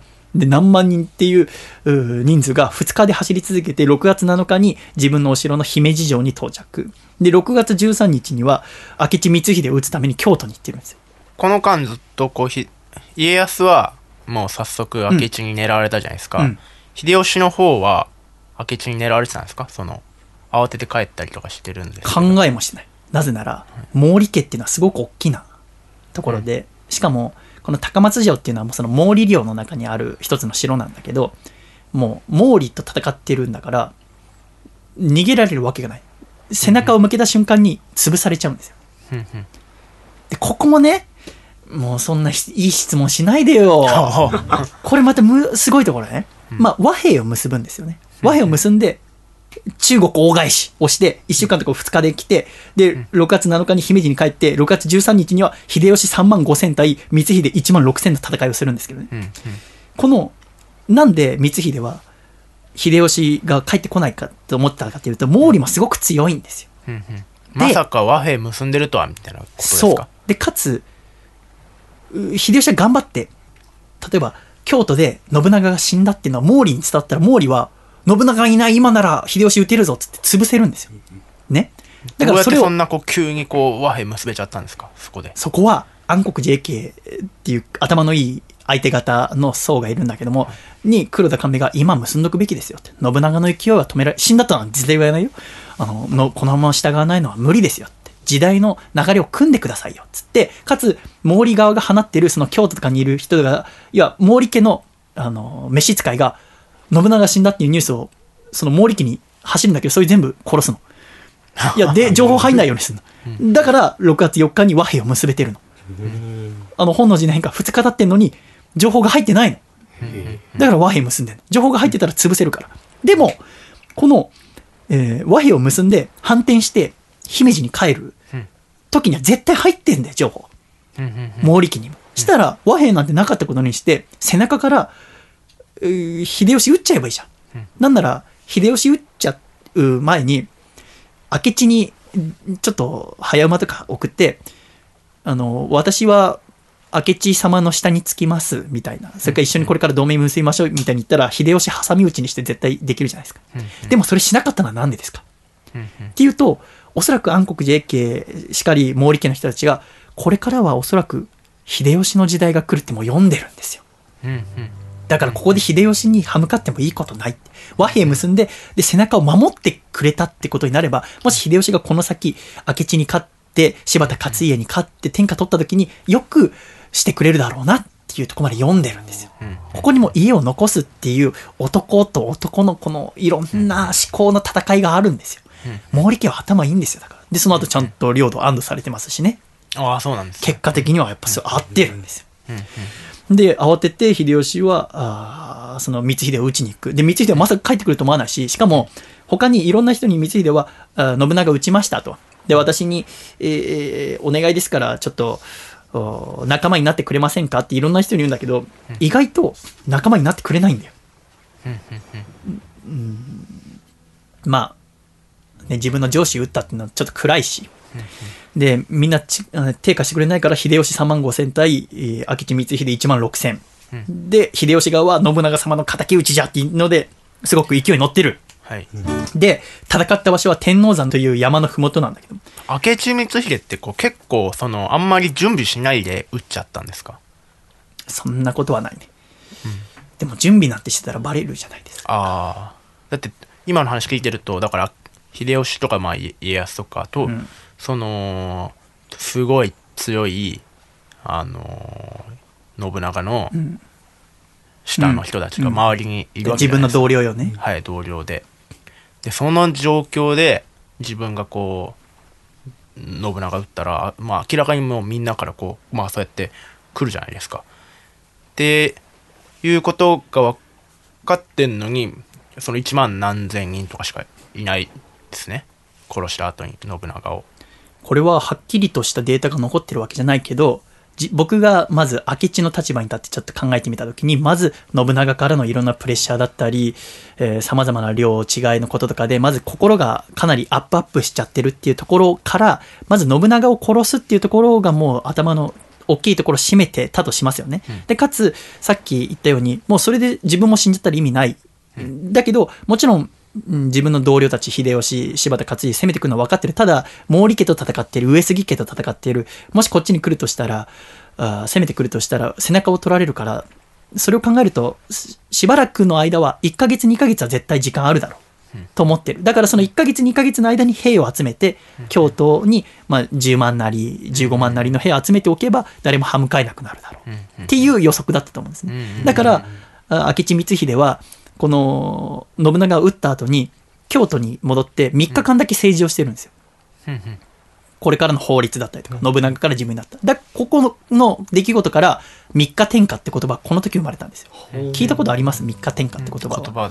だから一瞬で自分が、例えばね、社長だったとして、他の人に乗っ取られたりしたら、あれは3日天下だったなって今言う言葉があると思うんだけど、これは、あの、明智から生まれた言葉。3日間だけ京都を治めたっていう。ここからあると、また今でも使われてる言葉として、例えば、これを収録している前日と前々日、あと当日は、あ巨人対広島が東京ドームでやってますけど、これは今、1位のチームと2位のチームなんだけど、まあ、あんまりまだシーズンの最初の方じゃ言わないかもしれないけど、シーズンが終わりの方、これにのシーズン、あの、3連戦で勝った方が優勝だ、みたいな時に、これはもう今シーズンの天王山ですね。っていう言葉があるんだけど、聞いたことある、あるか。で、この天王山ですねはどっから来たかっていうと、この秀吉と明智光秀がこの時戦った場所が天王山だから天王山っていうの。どういう意味で使われてるんですか？ああ、天王山っていうのは、ここを勝った方が天下取るっていう。ああなるほどだからこの天皇、こ広島対巨人の天王山って言ったら、うんうんこの試合勝ったら優勝だねっていう。うんうんうんまあ、天下分かめの関ヶ原にまあ似てるっちゃ似てるんだけど、うんうん天王山っていうこの山のふもとで戦ったのが今でも言葉として残ってますけどね。結果、秀吉が明智光秀を撃破。光秀は逃げようとするんだけども、最後は、落ち武者狩りに出てた農民的な人に襲われて死亡。うん本能寺の変からたった11日でした。道では1ヶ月2ヶ月あると思ってたのに、11日で来ちゃったから、秀吉が。あわあわしたら殺されちゃった。うんうん最後は悲しい終わり方をするわけでございますけども、これが6月13日。で、さっきの話だと、6月14日に何も知らない家康は一回城を出てますからね。うんうんまさか、秀吉が来ると思わなかった。秀吉さすがだぜ。と思って、もうこれは京都行ってもしょうがないってことで、家康は関東方面、自分のいる三河より東側、日本地図の右側を出てって、領地を広げていくんですね。こう秀吉と家康っていうのはもう関係は良好なんですか？秀吉と家康の関係っていうのは、信長に仕えてたっていうところでほぼ一緒ぐらいかな。お互い食えない人だなと思ってるんだけど、うんうん姉ヶ崎の退却で一度、うー二人とも死に、一緒の戦いで死にそうになったことあって、うんうんやっぱ視線を一緒に超えてるとちょっと仲間意識みたいなのもあるよね。うん信長が天下を行くために二人で支えたっていうのもありながら、信長がいなくなった時にうん、やっぱ思うわけですよ。天下に近いのは誰だなって。うんそうすると、徳川家康はコツコツと積み上げてきた、もともと凡人だったかもしれないけど、うん人、えーだけど、まあもともとは殿様の家系に生まれてるわけね、三河の当主として。秀吉っていうのは農民のただの一般よりも身分が低かった人が、持ち前の明るさだけで成り上がってきたんですよね。人たらしと言われた人ですけど。で、まあ年はちょっと秀吉の方が上なんだけども、ここで、んおそらく家康は自分が天下を争うのは秀吉だなって自覚したのがこの天王山の戦い。うんしっかり本能寺の変。これから私はこの男と争っていくんだと思ったはずなんですよね。やっぱり、うん、えー今、秀吉の話がありましたけども、まあ、うん武田信玄やあ上杉謙信、うん信長、家康っていうのは生まれた時から殿になることが決まっていた人たち。だけど、秀吉は農民から出てきて、身長は150センチなかったんじゃないかなって言われてますよね。で、ハゲで猿顔ですよね。だけども、人たらし、えーで、太陽のように明るい。未だにこの400年経った今ですら、我々を魅了しし続けるんですよ。うん人たらし、400年後の人たちも引きつけるってすごくないですか？そうですねすごいですよね。みんなこう知ってますもんねあの草履温めてたそうですね。だ一つ一つ、あんなの多分もうたくさんあるんですよ。残ってないだけで。ああいうちっちゃな心配りがね。あれが本当にやったかどうか知りませんけどね。で、その後、清須会議っていうので、天海の主導権を握って、筆頭家老の柴田勝家と戦って、勝って、で、大阪城を作って、天下統一まであと一歩ってとこまで来るんですよね。うんで、天下を取るために残っているのはあと2つ壁は、徳川家と北条家ですよね。で、えー秀吉は、要は、ほ自分以外の人が自分に頭を下げてくれればいいんですよ。そうすれば終わるんですよ。したら天下統一ですよ。でも、徳川家康に、ちょっと、京都来てよって、上洛してよって、お茶しよう一緒にって。言った瞬間頭下げなきゃいけないから、家康は全部無視するんですよ。その、秀吉からの手紙を。全無視、ガン無視。するんだけど、ちょっと、あの、秀吉がね、僕の妹をあなたの奥さんにしませんか？っていうの。制裁に。なぜなら、ひあの、家康の奥さんは自分で殺しちゃってるから。だから奥さんにしませんか？っつって無理やり結婚させる。の。送ってって。で、結婚したんだけど、よし、じゃあお祝いしたいから京都おいでよって言うんだけど、家康行かない。いや、行きません。そんなの勝手に送ってきただけですから、つって、ありがたく、あの、関係を結ばせていただきますけど、私たちはちょっといいです。まだ行かないの？って時に、この時に、えー秀吉にとって一番大事なものは何かっていうと、お母さん。秀吉はすごくお母さん思いなんですよ。もうその大政所様っていうお母様のことをすごく大切にして、そのお母さんを家康のところに送って人質として差し出すんです。うん。この世で一番大切なお母さんを人質として出す。そこまでされるとさすがに断りきれないですよね。うんそこまでしてもし行かなかったら世間、もう日本のいろんな人たちからの目が、あ、家康ってなんか全然人情とかないなと思われちゃうから、しょうがないっつって上洛するんですね。京都に行く。で一番最初に泊まったのは大阪の秀吉の弟秀長の家に泊まるんですよ。うんでもここでもまだ頭下げるとは決めてないんですよね。でもなんとかして秀吉としては、その家康に翌日いろんな大名が、あ謁見、その秀吉に顔合わせみたいなところがあるんだけど、そこで頭を下げてくれたら、天下統一までもう本当、もう99%完成するんですよ。家康に頭下げてくれる。さあ、自分が秀吉ならどうやって頭下げてもらいますか？うん。じゃあ前日の夜、明日その大切な式がある。その前日の夜、あなたが秀吉なら何をしますか？あ、あの、分かったぞ。わかんない。あの、何でもいいよ。その式で、秀吉うんがうん、俺の次に天下取らしてやる、お前にっていう。はあ、なるほどね。そ約束する。れはね、絶対にしないんだよね。うん。なぜならこの当時の人たちって自分の家を続かせたいから。だから、うんもし自分が天下取ったら、次に天下取らせるのは自分の息子にしたいわけだよね。うんまあこの時、息子いないけど、あのうん、秀吉はね。うん息子にしたいから他の家に渡すなんてことはしない。まあ領地たくさんあげますみたいなことはする可能性はあるけどね。うん。家族でなんか思い浮かびますか？え家康はだってね、その前に、まあ一回ちょっと軽く、今飛ばしたけど、秀吉と家康は軽く戦争もしてますからね。えうんうんうんで、秀吉負けてるんですけど。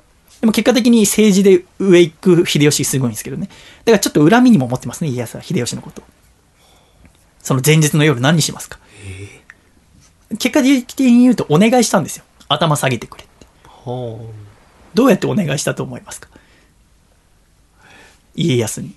これ、社会でも使えることだと僕は思ってるんですけど。ね、秀吉は何とかして天下取りたい。あと一歩、99%これが終われば何とかなる。でも、目の前にいるのは日本で今2番目に強いって言ってもいいぐらい家康が弟の家にいる。さあ、あなたが秀吉ならどうする？マイク君もなんか浮かびますか？うん。止まってます秀秀吉が家康に、その、頭を下げてくれっていうお願いをするんですよね。何そうかしら。そうのあれが。いや口裏合わせをするんだよね。うんうん。明日ちょっと僕は偉そうにしてる、うんうんそのみんなの前で偉そうにしてるよ。よう徳川つってうん。でその場で豊臣様あー羽柴様に従いますって言わせる、し言わせたい。だけどもともと敵だった家康。言わせるにはどうすればいいの？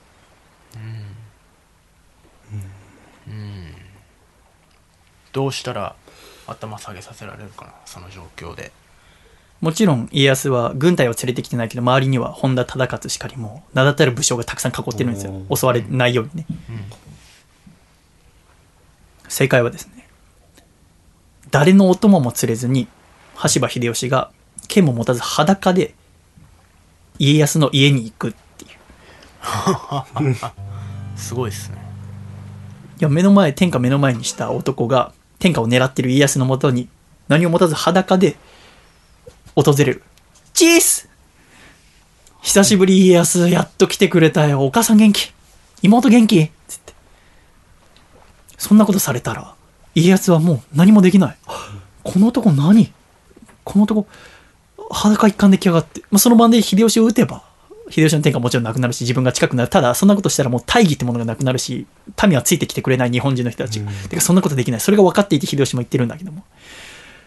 でそこでもうこの男には今かなわないで、家康は学んで、翌日謁見した時に、頭を下げてこれからは羽柴様に従いますと言って、その後、唯一抵抗していた、まあ、あー政宗とかもお抵抗していく一番大きな関東の北条家っていうのが、小田原城に籠城してるんだけど、そのほ小田原城っていうのは過去に武田信玄が攻めても上杉謙信がお攻めても落ちなかった城なんだけども秀吉は莫大なるう戦力と経済力を作って小田城の近くにもう一個簡単な城を建てて町を作って商人呼んだり女遊女を呼んだりして町を作ってそっちは楽しく楽しく自分の淀の方側室とかも呼んで楽しく楽しくやって最終的に北条氏に勝利してこの瞬間に秀吉は天下人となったんですね。1586年10月27日に、まず家康を従わせてからその後北条を攻めてなったわけなんだけどこの攻め終わった後ですよ。ただ秀吉もやっぱ力を得ると今まで人が良かったの。やっぱ変わるんですよね。力っていうのはすごいですよね、えー秀吉が家康に言います。北条に勝った。やったぜ。家康さんあなたは今150万石の領土ですね。じゃあ、250万石にしてあげます。おめでとう。その代わり、引っ越ししてくれるかな？っていうんですね。さっきの空き地と同じやつですよね。領土外ですね。ずっと生まれた時から育った三河を追い出して、何もない湿地帯、荒れ果てた大地、もう辺り一面ずっとすすきが広がる、人なんてほとんど住んでない、ボロボロの城だけちょっと残っているところに移されるんですよ。最初は北条氏がいた小田原に場所がになるかと思ったけど、小田原はもうすごく育った町だから、そこに徳川が入ったらもしかしたら、ね、京都攻められたら嫌だ。要は、愛知県が京都に結構近いから、だから嫌だっていうことでもっと遠くにさしたい。と言って、徳川家康が移された場所がどこですか？江戸。そうです。前原くんすごい。面白いですね歴史ね、面白いですね、何にもない。本当にもう罰ゲームのように移された場所。それこそが江戸という何もない場所、ただ領土だけ巨大に250万石242万石の場所に移された江戸という町にいるわけでございますね。でまあ秀吉の天下が始まります。ただやっぱり面白いもんで人は力を持つとおかしくなってしまう。ただおかしくなり方もいろいろあって信長はだんだん攻めてるうちに自分の力が強くなっていくうちに少しずつ変わっていってしまった。それを見てるから秀吉は学んでるわけですね。力を持ってもちゃんと民のためにしなきゃいけないなと思ってるんだけどもやっぱ人情派の秀吉がおかしくなったのはすごく自分のお身内として大切にしていた弟の秀長さんっていう方が、あ肺の病気で死んでしまうんですね。うんそれで、えー心を病んでしまうんですよ。うんうんで、悪いことっていうのは続くもんで、その後、お淀君っていう自分の側室との間に生まれた、あ鶴松くんっていう男の子、いや、跡取りよ。もうこの後の天下を継ぐ子が3歳で病死してしまうんですよ。うんですこれでちょっと気が狂ってしまって、もう悲しみでね、もう結構なおじいちゃんだけどこの時の秀吉って。でその悲しみを紛らかすように朝鮮いや中国に戦争しに行くんですよ、やっと戦国時代が終わってこれから田畑を耕して日本って国を豊かにする時期なのに、また今度は日本を飛び出して船で朝鮮に行くんですよ。また朝鮮もね最初勝つんですよあっちの人たちに比べて、この戦国時代の日本って100年間ずっと戦ってるから、やっぱ戦ってる国って強いんですよ。100年間ずっと緊張し続けてるから、あー剣の技術もすごいし、鉄砲の技術もすごいから、勝つんだけど、すまあ、だんだん攻められてくるんですよね。それでも天下人に命下された、命令されたから、みんな頑張るんですよ、あっちでね。頑張ってる途中で、ひろいくんっていう、本当にあの、ゴミ拾う、ゴミって言っちゃダメだね。えっと、物を拾う、えっと、手辺に合うの、ひろ、ひろいくんって男の子が生まれるんですよ。もう生まれないと思ってた淀君が、もう一回男の子を産んだ瞬間に、もう本当にその子供の尿を飲むんじゃないかってぐらい愛すんですよ。もう狂ったように愛す。その瞬間に、中国のことどうどうでもよくなっちゃうんですよ。うんうんあんなに日本のことを投げ出して朝鮮行くっつって朝鮮行ったんだけど、自分の後継ぎができたら、あーもうこの息子のことしか考えられなくなっちゃう。で、この時考えるのはどうにかして、この息子、生まれたばっかの息子に自分の持ってる天下をつなげたいと思うんですね。でも息子も生まれると思ってなかったから、自分の甥の秀次さんって人に、を関白にしちゃってるんですよ、次の世の中に。うんそこの秀次さんは特に何をした人でもないんだけど、でも秀次がその後邪魔なんですよ。ヒロイ生まれたから。で、なんやかんや言ってその秀次さんを殺しちゃうんですよね。で、これだんだんおかしくなっていくんですよね。で、このヒロイっていうのは最終的に、まあ、後の豊臣秀頼になるんだけども。で、この時に思うんですね。家康は秀吉を見て、世の祭りごと政治も、えー朝鮮の戦も忘れ果てたようだなって、あー力を得て、秀吉さんは自分の家のことしか考えなくなってしまったなって思う。その時に、えー後に家康が言った言葉で、天下は一人の天下にあらず、天下は天下の天下なりっていう言葉があるんですよ。天下は一人の天下にあらず、天下は天下の天下なり。えー国家の政治というものはたった一人の自己満足のためにあるのではない。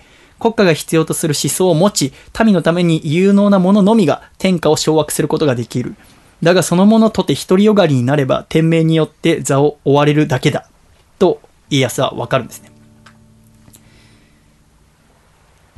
国が必要とする思想を持っているカリスマ性のある信長が天下に近づいたでも独りよがりになったらやっぱり周りはついてこなくなる、でなんとか最初は思想を持っていた秀吉ですら自分の家のことしか考えられなくなったらだんだんと周りについてこなくなってきた。っていう織田信長と豊臣秀吉という二人の先駆者を間近で見ることによって家康は深く己にこのようなあことを心に刻み続けたんですね。そして数年後、秀吉は1597年8月18日に亡くなるんです。で、この時にお願いするのは、五大老、えー徳川家康を筆頭としたみんなに、もう泣きながら、もう天下人ですよ。日本で一番偉いんですよ。それが、もう泣いてしわしわ、もう死にそう。もうおじいちゃんになっても女抱き続けたから、もう疲れちゃって、もうそれ以外にも病とかもあったし、泣きながら鼻水垂らして、お願いだからみんなでヒロイのことをお願い。俺はもうすぐ死ぬだろうけど、なんとかヒロイを、うんこの後立派に育てて、うん天下を続かしてください。ってお願いして、1597年8月18日に死んでしまう。ただ、もうこの瞬間から家康の上は誰もいなくなるんですよ。そんな徳川にとっちゃ、豊臣家を続けさせる義理なんてないんですよ。またそういう、こんなちっちゃい、まだちっちゃい子供だから、秀よりもね。だから、それなら自分がトップを取ろうっつって、今まで裏切りとかほぼ全然したことなかったあ家康が、秀吉が死ぬ前に決めてた一番大きなことで、大きな大名同士で結婚はししちゃダメだっていうルールを作った法律を。要は結婚して自分の娘を代々の嫁にする、自分の息子に代々から嫁を取るとかやるとどんどん結びつきができちゃうから、大きな家で結婚はしちゃダメっていうのに、家康は秀吉が死んだ瞬間に自分の持ってる駒、要は自分の家臣の娘、息子、自分の親戚の娘、息子が全部、あらゆるところに結婚させ始める。もう、全部法律違反、約束違反をする。その瞬間に、何、お前、そんなことしてんだよ、それ、ひあの、秀吉様の、うん遺言に歯向かってるぞって怒ったのが石田三成。そこからだんだんとみんな喧嘩喧嘩喧嘩喧嘩ってして、えー1600年うんの9月15日に関ヶ原で戦いが起きる。で、そこで、えー家康は東軍、東軍、えー石田三成が西軍、西軍、ひえー要は、秀吉の流れを組んだ軍で戦って勝ったのは東軍の家康が勝った。この瞬間に家康は天下人となり、征夷大将軍に任命されて幕府を開いた。で、その後、まだ豊臣家は、あいや、天下ではなくなって一つの大名になったんだけど、まだやっぱり大きな力を持ってて、そこから大阪冬の陣、夏の陣で、えー残っていた豊臣秀頼に勝って、ね、あの、真田幸村とかにすげえ攻められたけど、ギリギリなんとか勝って豊臣家を滅ぼした。で、そこから1867年の大政放下までの約250年に、えー、渡って家康が礎を築いた徳川将軍家を頂点とする平和な日本っていうものを続かせたっていうのが、徳川家康という男の一生です。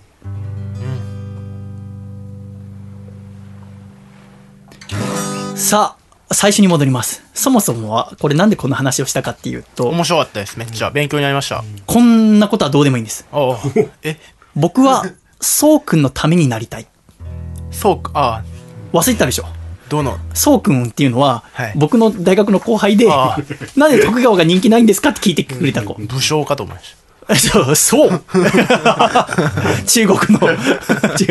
あの、僕やっぱりね、今回この3週間ずっと、なんで必死に図書館行ったのかなと思っていろいろ調べて思ったんだけど、あの、頼りにされたいっていうのがあるんだろうと思うんだよね。あの、頼りにされた人にがっかりされるのが嫌いなんですよね。そもそも僕はあの、高校2年生の時に歴史をいろいろ勉強し始めたんだけど、それまでずっと興味なくて、うんなんで興味持ったかっていうと、高校1年生の1月、正月に親戚の家行った時に、当時小学6年生と4年生かな、のみーちゃんとなーちゃんっていう可愛いいとこがいるんですよ、女の子の。で、みーちゃんとなーちゃんが多分学校で日本史、なーちゃんの方かな、で、えーペリー来航のことが全然わかんないっつって、宿題を持ってきてたんですよ。で、そういえば、高兄ちゃん、僕高吉で、高兄ちゃん、横浜出身だよねっつって、このペリーについてのお話教えてって言われた時に、何もわかんなかったんですね。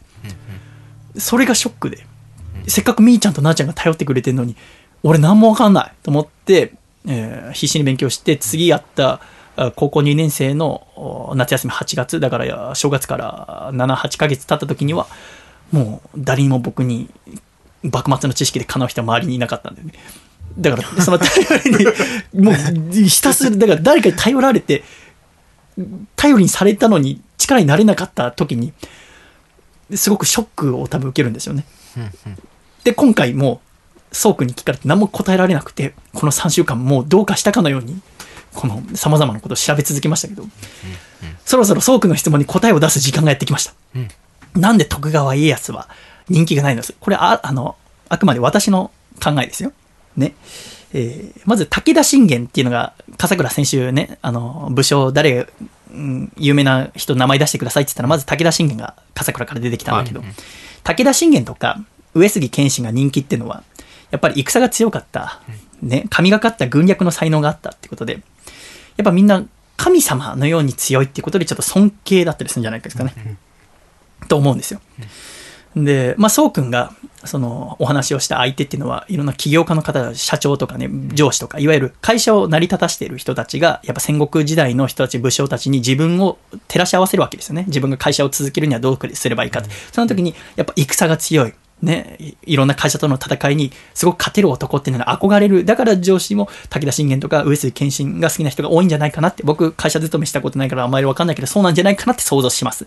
えー次に織田信長。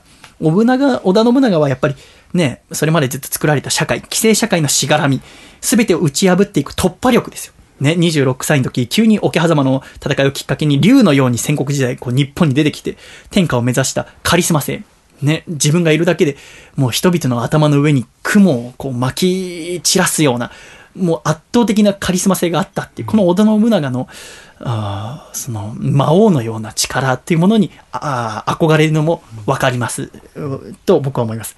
で、豊臣秀吉はやっぱ日本っていう国ができて以来一番の成り上がりです。えー普通に、えー農民から出てきて日本一になったわけですから、この長い日本の歴史の中で一番の成り上がりが豊臣秀吉です。えー天下を手にした一番の要因っていうのは、じゃあ何なのかって武力か違う、金か違う、生まれか違う。笑顔ですよね。笑顔で誰の心にでも入っていくっていうこの人たらし、天性の明るさ、もしかしたら自分にも真似ができるかもっていうところにみんな憧れるんじゃないかなと思います。さあ、残るは徳川家康。幼い頃に母と離れ離れになり、父親は殺され17歳まで人質として暮らし、その後家を建て直すために必死に働き、信長の下で家臣のように働かされても文句の一つも言わない。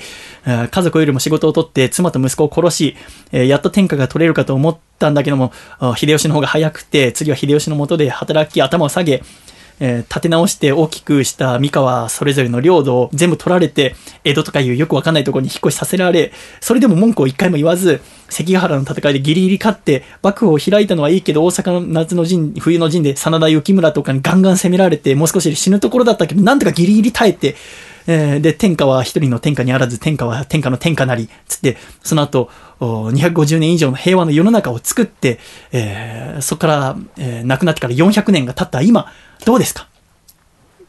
去年、真田丸ブームもありましたけど、徳川家康っていうのは、さらに人気下がってませんか？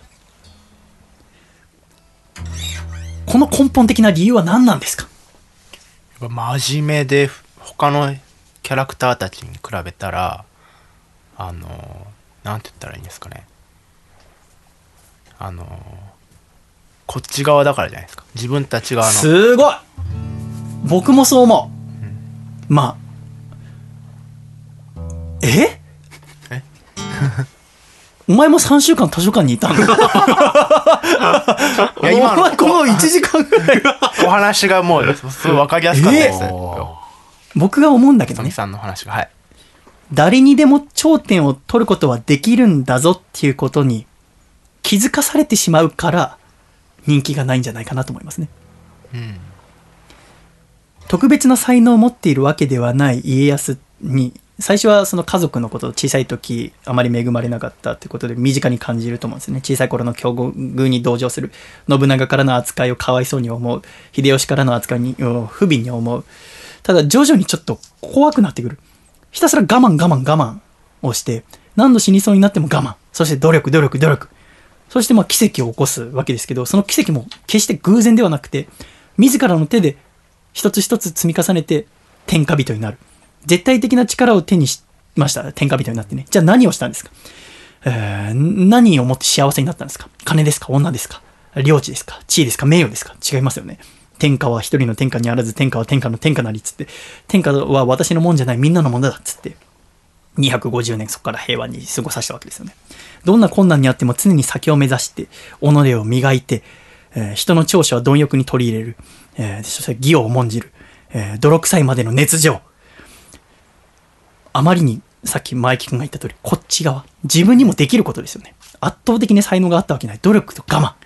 そして、えー、人の長所を貪欲に取り入れて、義を重んじる。裏切ったりしない。で、でも、えー、秀吉が亡くなって、ここが勝負だと思ったら自分の自分もあるから、勝負時には一気に勝負を仕掛ける。この自分にもできるっていうことがあまりにも身近に感じすぎて、そっか、例えば自分が起業家だったとしても、いろんな社会があって社長になったとしても、さらに上があったとする。もうじ、ここまでやったらすごいって大抵の人は思うし、思ってもいいだろうけど、家康を見ると、家康は常にどんな状況にあっても、頂点を目指し続けた。信長が上についていても諦めず自分を鍛えて、秀吉が頂点に行っても諦めずにもっと人の長所を取り入れた。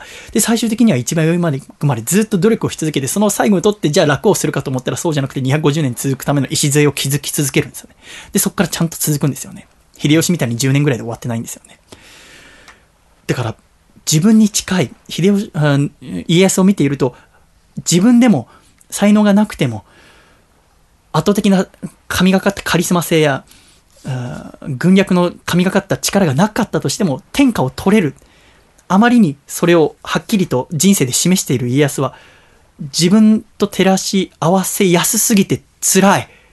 ということで、日本人には家康があまり人気がないんじゃないかなと私は思います。っていうのを昨日ソークに電話したところ、そうですかって言ってました。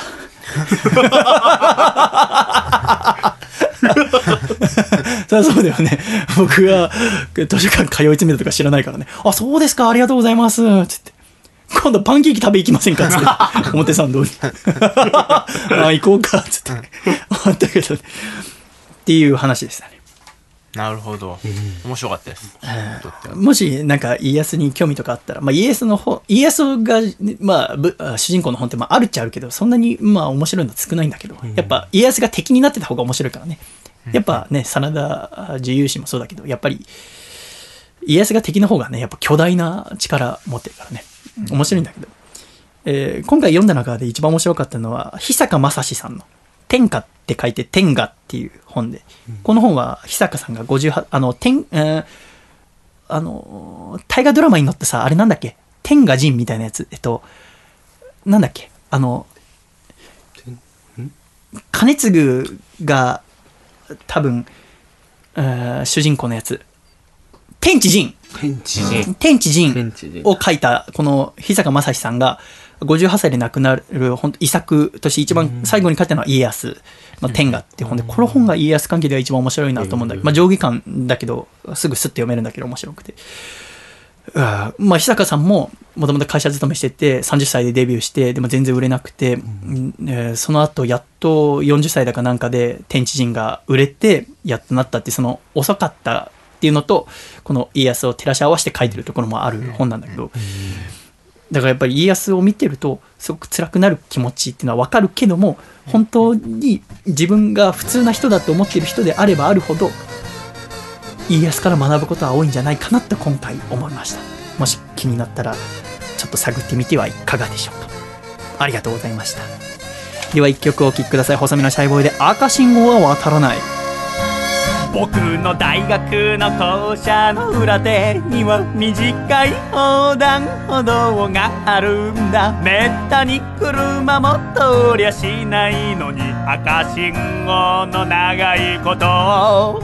誰もがお構いなしと渡る中あいつは青になるのを待っていた。なんとなく理由。を尋ねてみたら得意げに教えてくれた。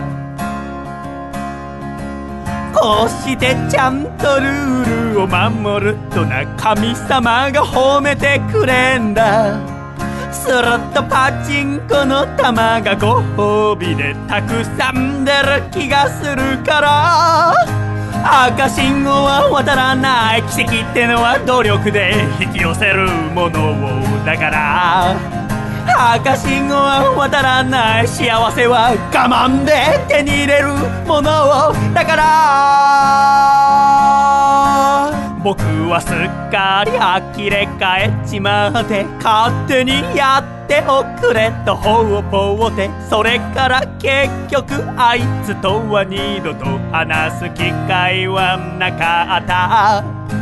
社会人になり仕事に追われて現実と夢の狭間揺れる時なぜなのかふと思い出されるのはあいつのあの言葉だった。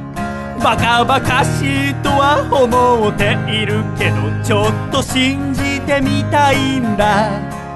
真面目に日々を生きてゆくことしかできないダメな僕だから。赤信号は渡らない奇跡ってのは努力で引き寄せるものをだから。赤信号は渡らない幸せは我慢で手に入れるものをだから。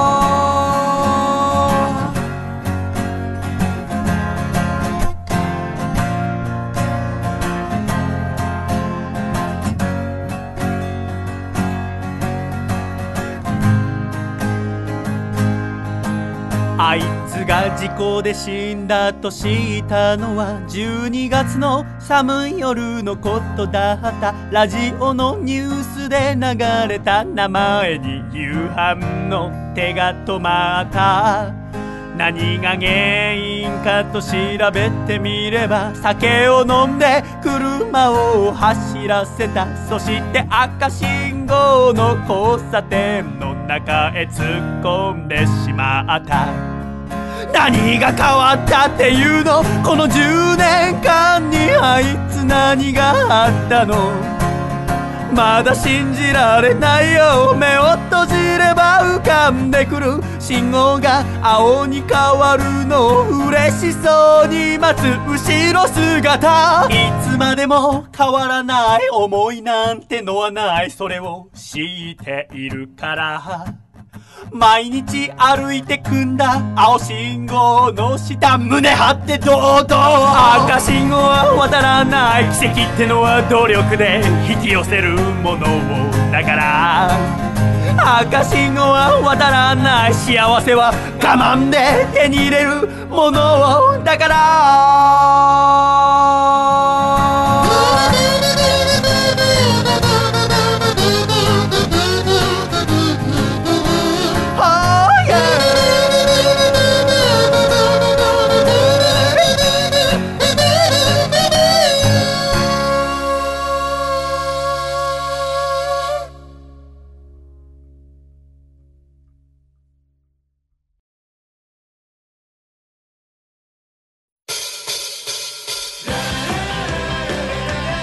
3月をもって解散したザ・ロックダイジンズ。しかし彼らのロックンロールに終わりはありません。最新アルバム「Piece of Wonder」は全8曲入り。税抜き1500円で好評発売中です。聴く人がいる限りバンドワゴンは走り続ける。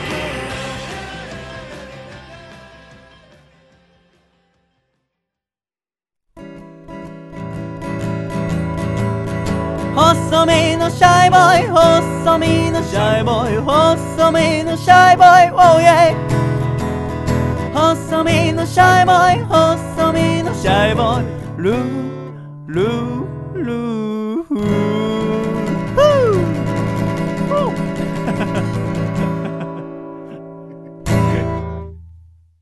第152回細身のシャイボーイのアコースティックラジオこの番組は大分県かこちゃん静岡県エルモミーゴ岐阜県緑東京都エクストリームパーリー徳島県ソマ熊本県ボウズ神奈川県エリザベスパート2岐阜県タナセッチ岐阜県リズム兵庫県アマシット東京都パラレル。以上11名の提供で今週は細身のシャイボーイ笠倉亮、そして前原健くん3名でお送りしてまいりました。今週も最後までお聞きくださり、誠にありがとうございました。では、エンディング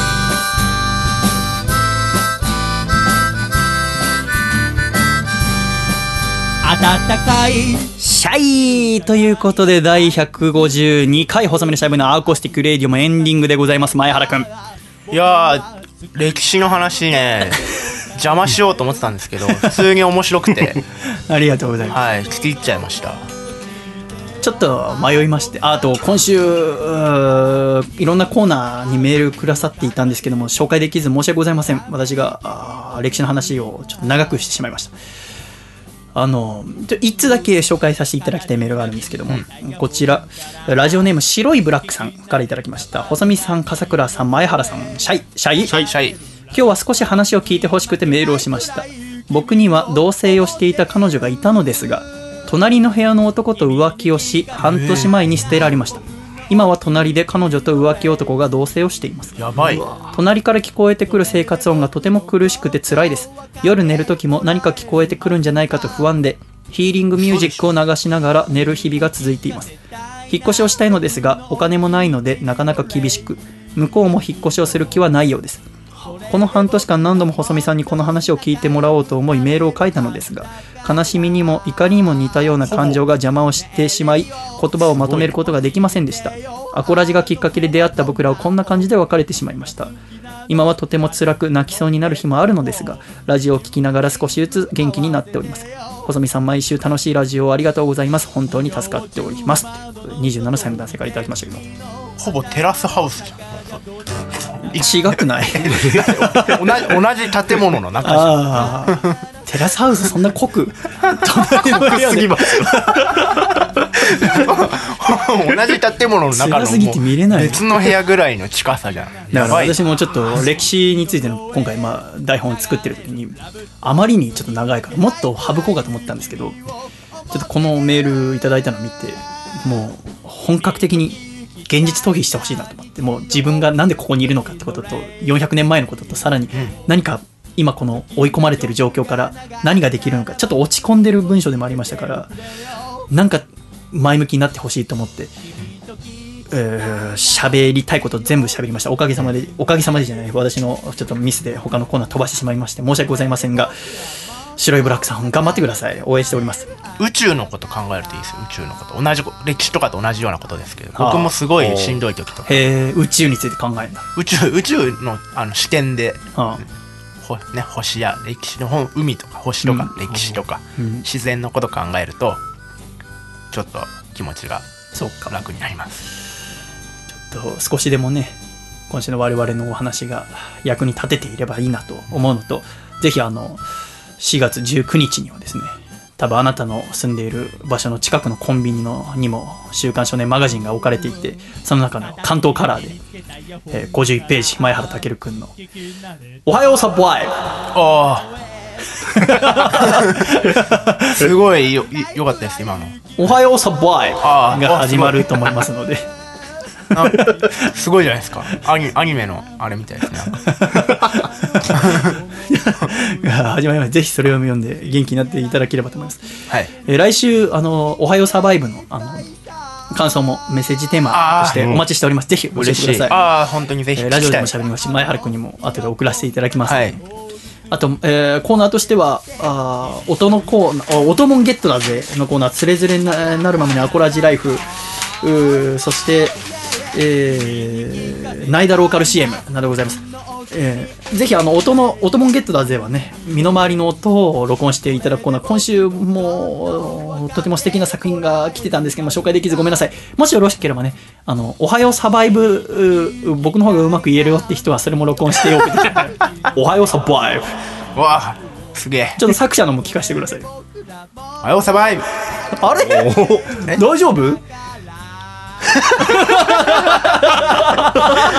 だからね。あ 作品でね表現してくれる楽しみにしておりしゃ喋りが上手くないから前原くんありがとうございました。また来週笑顔でお会いしましょう。ではいくぞ。